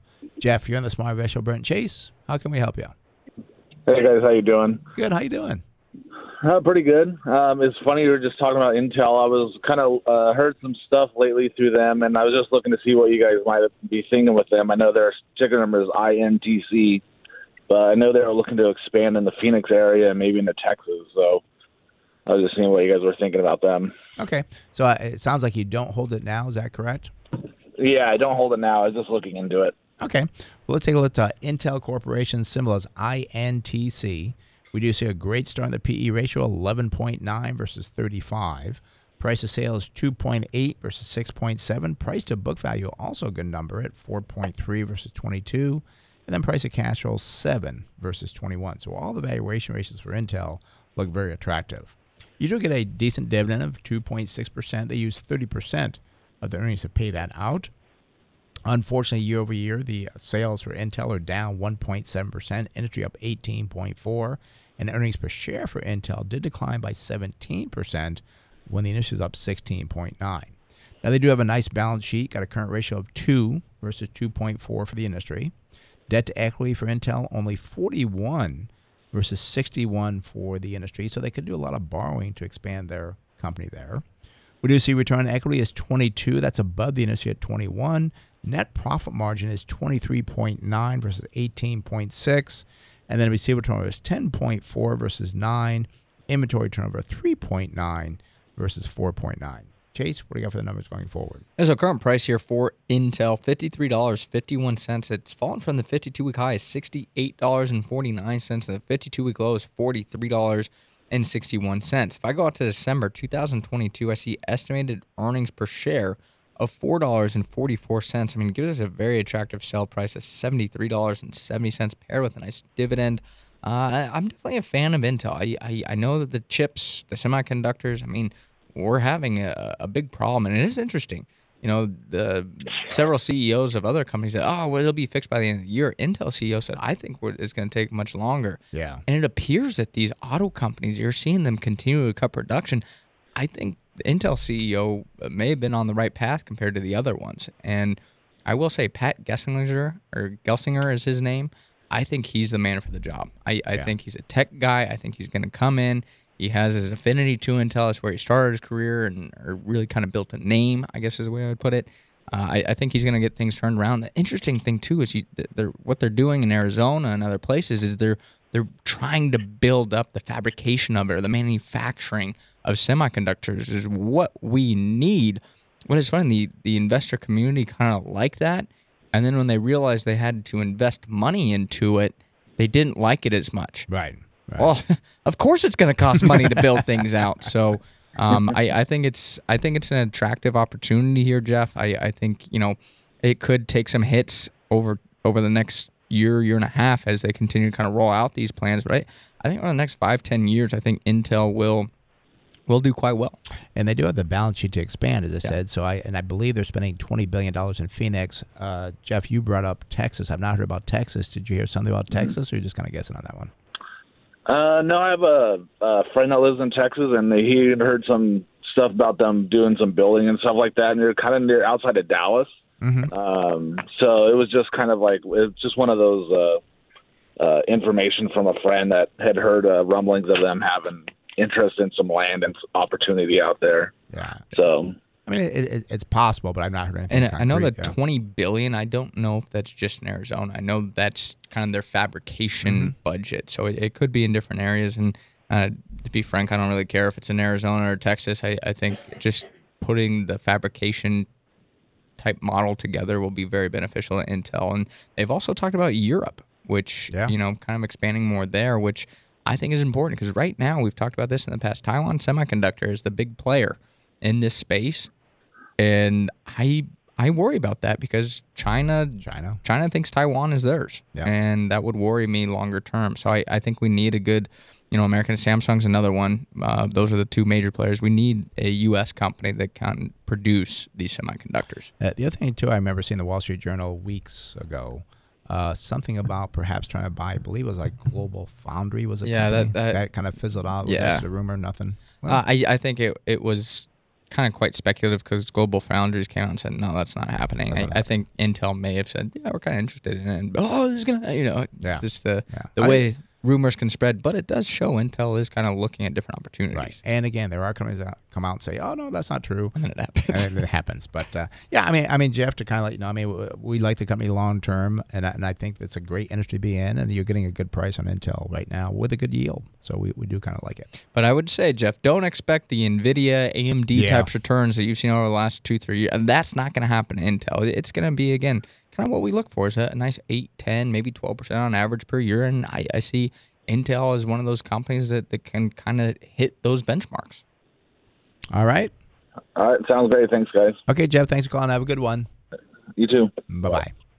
All right, that does open the phone line 866 577 2473. That's 866 577 2473. Let's go down to South Bay and speak with Greg. Greg, you're in the Smart Investor Brent Chase. How can we help you? Hi, good morning. Good morning. Thanks for taking my call. You know, I'll be honest with you. I would caught the tail end of your mo- no, I guess it's not a monologue. It'd be a dialogue or your introduction, whatever. Uh huh. And uh, you were mentioning some, you know, beware of some accounting tricks and how maybe there's a softening in the real estate market uh, ahead. So maybe not a good day to call in about a company that's in the finance sector, uh, specifically the real estate space. Pardon me, but uh, I'm interested in Annaly Capital Management, NLY. Okay. And also, too, if you missed the beginning of the, of the show, you can always go to our website because it's podcast there. I think we get it up pretty quick on Saturday. Uh, go to our website, smartinvesting2000.com. You can catch what you missed earlier in the show. But let's uh, talk about uh, Capital Management Incorporated, symbols NLY. Uh, we do see very low numbers here on the PE ratio of 3.7, same as the industry at 1.6. Price of sales, however, not so good 3.1 versus 0.3. Book value 0.9. Whole industry is low at 0.6. And then uh, price of cash flow is 3.8 versus 1.2. Uh, now, I do see a dividend yield here of 10.2%, only using 38% of their earnings to pay that out. Again, some things may be concerned, suspect here. That's something that just looks too good to be true. And then the sales growth. Here's another number, too good to be true. Up 2,033% versus decline of 11.7. Earnings per share, they were up 234 versus 159. Uh, again, I believe this is a, a REIT as well, so uh, nothing on the current ratio. Debt to equity 473, which is high, but the whole industry is at 7,783. So even that 473 is high, but I wouldn't say it's great because the whole industry is high. I'll wait to see what Chase sees on what industry this actually competes in. Return on equity looks good, 26.9 versus 43. Net profit margin does check in at a wow, 84 versus 19. They could have had some accounting, some write off last year. Now that's not there. And then we do see receivable turnover is 10.5 versus 1.5. Chase, I'm very curious going forward. This is a REIT, correct? Yeah, it's a it's a mortgage REIT. Oh, mortgage. And um, this is interesting because generally with you know real estate investment trusts, they they buy the property, so you're getting the cash flows from rents. And I, I'm guessing probably what happens with the mortgages, you're getting the cash flows from the mortgages rather than the rents. Um, one thing that, that I'll point out, Greg, is we've never bought a mortgage REIT. We've never really looked into one. Um, so I I'm not wondered quite if you even yeah, I'm, I'm not quite sure exactly how I would feel about this company. I'd really have to look at the, the structure of how this business works because you look at it, what they do is they invest in various types of agency mortgage backed securities, non agency residential mortgage assets, and residential mortgage loans. And then they originate and invest in commercial mortgage loan securities, and other commercial real estate investments. So um, they they do different things. I like that they're residential and commercial, so it kind of has that hedge against one and the other. It's not just all residential, which we were kind of talking about earlier in the show, scaring us a little bit. I think commercial real estate will. I think personally, I think commercial real estate will be stronger than residential real estate across the country. But I don't quite know how I feel about them investing in you know the mortgage-backed securities and and the loans. I, it, it would take a little bit more research to understand what exactly Yeah. does that mean and how does that benefit us as shareholders. Well, my understanding is that they're making money both ways. They own and then they collect interest on the loans that they uh, create. Yeah, and and the thing that I would want to know is is what type of loans are they buying?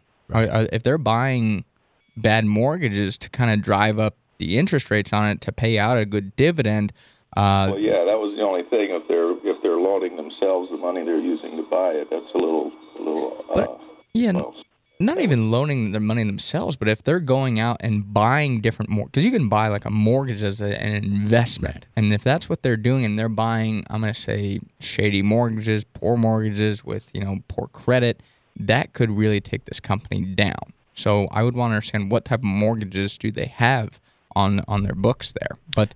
I do want to give the numbers unless you have yeah, a comment. No, no, go. Uh, I'll, I'll get the comment afterwards. Okay. So let me get the numbers here on Annaly Capital Management. Current price $8.64, 52 week high is $9.64, and the low $6.92. Now I go out to December two thousand twenty two, and this is kind of what I'm talking about with the REIT, the mortgage REIT. There's no FFO. There's no funds from operations, probably because I don't even think they have depreciation because you can't depreciate a, a loan. But um, what I look, I'll, I'll just look at the earnings just to kind of give us some reference point. They are estimated to make one dollar and five cents in 2022, which would give us a target sell price of 17.43. So that's positive. But as I said, I still have my concerns. I know you had a comment there, Brent. Yeah, when it comes to mortgages, and I, I learned this a long time ago back when I first started the industry back in the early 80s. Um, what happens with mortgages is that you're repaying principal and interest. So you, you're actually going down a little bit. And then what happens with the mortgages, we, we kind of talk about this, which you don't see this now, but you would in the past, is that, well, they drop a certain amount. Well, people refinance. So all that gain you had goes out the door because they said, well, we're not going to pay that 6% loan. We're going to do a 4% loan. So you've lost that. Then they, you refinance. Okay, so we'll take the four percent loan. Well, what happens now? Rates go up. That four percent loan is worth less. So it's there's a very short window when these actually do well because if rates fall too quickly, you, you lose money. Rates go up too yeah, quickly. I don't, I don't know lose what they're. I was kind of looking at it at the in the uh, with the background of interest rates going up as well, and they'll be doing the same thing. They'll be buying, you know, they'll be refinancing or uh, getting lower rates um, on their new purchases. So I, didn't know. Um, you know, it's been around for 25 years, and so I thought, well, that's good. I don't like buying something that's just started. I need some history, and um, I'm looking for, you know, maybe a better price to get in if it makes sense. And so, looking further, I guess, how would I how would I discover what they're what they own? Uh, probably about 10, 10 probably Q. 10Q, 10K. It'll, it'll break down what they own. And I, I did pull up a long term chart here uh, for the company, Greg, and I, I think they really try and just pay out that dividend is is their their main objective because the stock price it moves, but it doesn't move around a whole lot. I mean, in 1997, it looks like the stock was at about ten dollars, eleven dollars a share. Uh, yeah, well, that that's again, that's uh, for longer term. That's kind of something you know. I don't like to see a lot of volatility. Some growth, maybe, Well, but the I- I- yield is good. So Well, but I, I will say it did go as high as twenty dollars a share in two thousand and two, and then it, it pulled back to you know it's now around eight sixty four. So uh, I do worry. What if this company has great a ten percent dividend, but you lose ten percent on the stock, and it, it Yeah, well- look it doesn't look like it moves around like a whole lot, but I don't like to see. Yeah. I don't like to see it was at you know eleven dollars back in '97, and now it's at eight dollars. right, You yeah, know, I'm not that- really looking. concerning. dollars either as a as a target. Um, your 17 sounds um, exciting. I, I, and I don't know how much I would trust that 17. Yeah, it's uh, uh, no, I was just looking for a kind of a stable price and a, a good, you know, yield at uh, you know 38 percent, 39 percent payout ratio seems pretty sustainable. And uh, but as far as how it's valued, you know, I mean, if I had had it at uh, you know 10 and it went to 20 and it went back to 8, well, I would have got out at 15, so it wouldn't have mattered so much. But um, you know, in that example.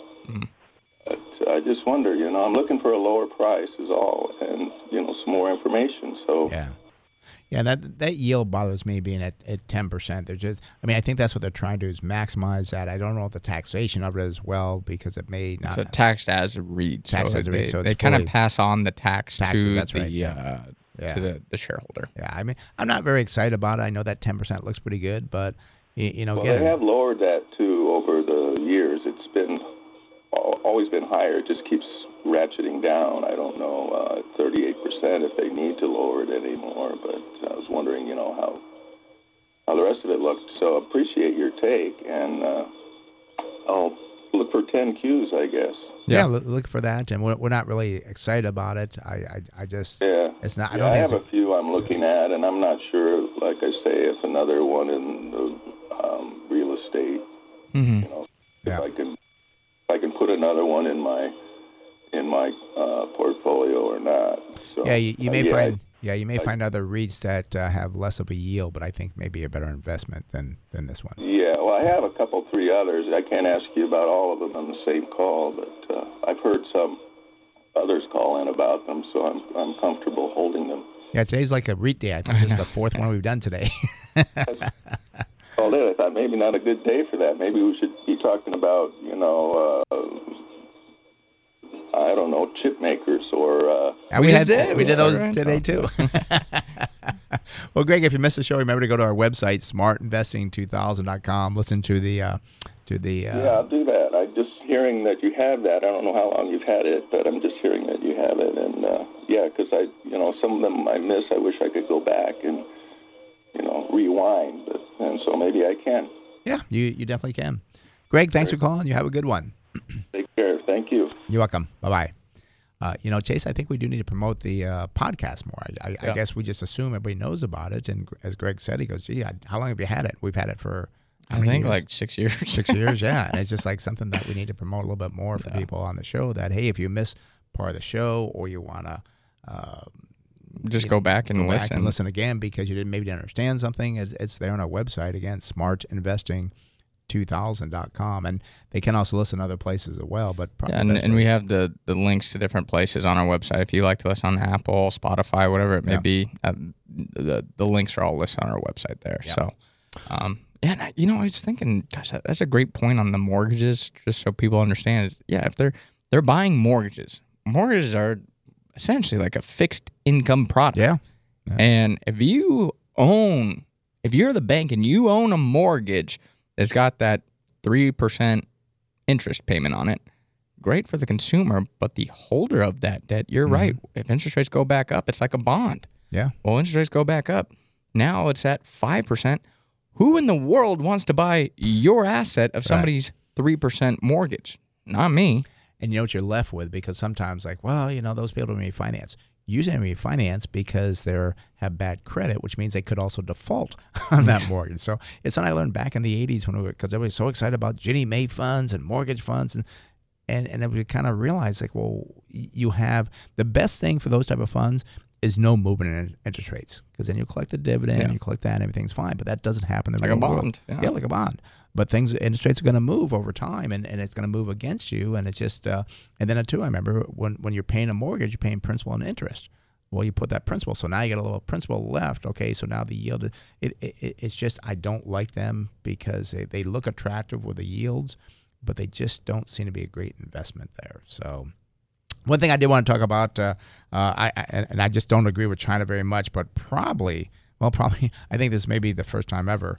Uh, China realized how addictive video games are and has limited video game time for minors just three hours a week, and that's that's on the weekend. That's all they get. Well, I'm not thrilled with the government is doing this. I believe it's parents' responsibility for their kids on video game time. And and I remember being younger, I was the one that like, well, we can't watch so much TV. Go out and play. Go do something. But now these video games has really become a problem for it's like an addict, like a like drugs. Yeah, I mean it, it's it's definitely something that's become more and more prevalent in society. And I mean, I, I remember playing video games as a kid, and but you're right, it's I also played football. I also, you know, would go outside and work out and Right. go run and play and do things. Yeah, you can't just go sit on the couch and play video games. all That's not good for your, your brain and your your health. Yeah, and I was gonna say I know you play video games when you were a kid, but the difference with you is that you were playing football video games, and I think it really helped you. And I remember telling other kids, go play some football video games because it helped you understand The game. the whole game. But now you got these games I don't even know, you know, Combat, Call of Duty. I mean, all the, I mean, unless you're gonna go on the service, maybe I don't know. But most of them are just addictive, mindless games that. And I've seen kids like, yeah, they, they play them till three, four in the morning, and it's just like they, they can't get off them, and it, and it really makes their lives less productive. And I'm I'm just, you know, and I think the game makers took a hit uh, when China announced that as well. Yeah, and it, it is it is something kind of from an investment standpoint that I do look at. And the video game makers they they've done very well in terms of their their stock prices and their valuations are very very high. And you know if kind of parents start to say ah you know we're going to pull back and you know becomes less profitable. I mean that's that's something that can definitely ding these stocks. So I, it's a hard balance because it's like fast food. We know it's bad for you, but you still eat it. And a lot of those fast food companies are still like McDonald's is still doing pretty darn good. Yeah. Is that the video game makers? We know it's bad for you, but is it something that we can't control and that, that people will still continue to play at an elevated rate to, to keep these margins high for these companies? And I hate to put it that way, but that's that's the Yeah. truth. Well, and again, got the uh, tobacco companies. Going to relate it to that. Tobacco companies, we know smoking's bad for you and so forth. And we looked at tobacco companies. Gosh, the last ten years they've done very well. Even though who's smoking? Well, there's people smoking there. So uh, I just look at it from the investment side. I, I wouldn't want to invest into them unless it was a real good, I guess, investment. But I just do kind of worry that is it destroying some kids again where they're just on video games all the time and then they're tired at work if, they go to work i guess it's the Or thing. school, yeah. school yeah yeah so it's just something that and again it has to come down to parents to control the time frame um, of, of how much video games you actually have to or can do i guess is the same They do say that the average video game player plays about eight and a half hours of video games per day, so- which is insane to me. Per day? per day i thought you were going to say per week but you're saying per day Oh no no no! Sorry, you're right. Per week. per Okay, week. My I was bad. like, I was, I was going to say. I know there's full some there's some people that play video games for a living, but my Right, goodness, yeah, right. but no, it is just a week. It says eight and a half hours. Yeah. And uh, this year, China saw that uh, they played an average of 12 and a half hours per week. per week, and they cut it down to three. Yeah. So, but uh, but even that that uh, the average eight and a half, I, I don't think that's too bad on average. But that means there's others that are playing a lot more, and those are the ones I think I'm more concerned about. Yeah. So So 'Cause I know some kids don't play video games, so then there has to be that balance of other kids are playing. I was more. thinking uh, your brother Nash. I don't think he does. He no, he plays video does. games. Yeah, yeah. I, I don't know of any kids that don't play video games unless they don't have a computer. Yeah, I, I don't know. uh, does it does it take girls into consideration? That's an interesting Oh, study. Good question. I know there are girls that play video games. There must but be. Yeah, can't be sexist there. All right, this the closing bell. Thank you for, for uh, listening to Smart Investing Show. It is for informational purposes only and should not be used as investment advice. If you'd like to discuss in more detail your investment needs, have other investment questions, feel free to call myself, Brent Wilsey, or Chase Wilsey at 858 546 4306. That's 858 546 4306. Or visit our website, smartinvesting2000.com. That's smartinvesting2000.com. Remember, the show is podcast there. And for more daily educational information on investment tips, go to our Facebook page, Smart Investing with Brent Chase Wilsey. Today's show is sponsored in part by Thomson Reuters Refinitiv. Closing song, Frank Sinatra's My Way, is performed by local entertainer, Rome Palacis. Thanks for listening to Smart Investing Show. Back next week right here on the Smart Investing Show.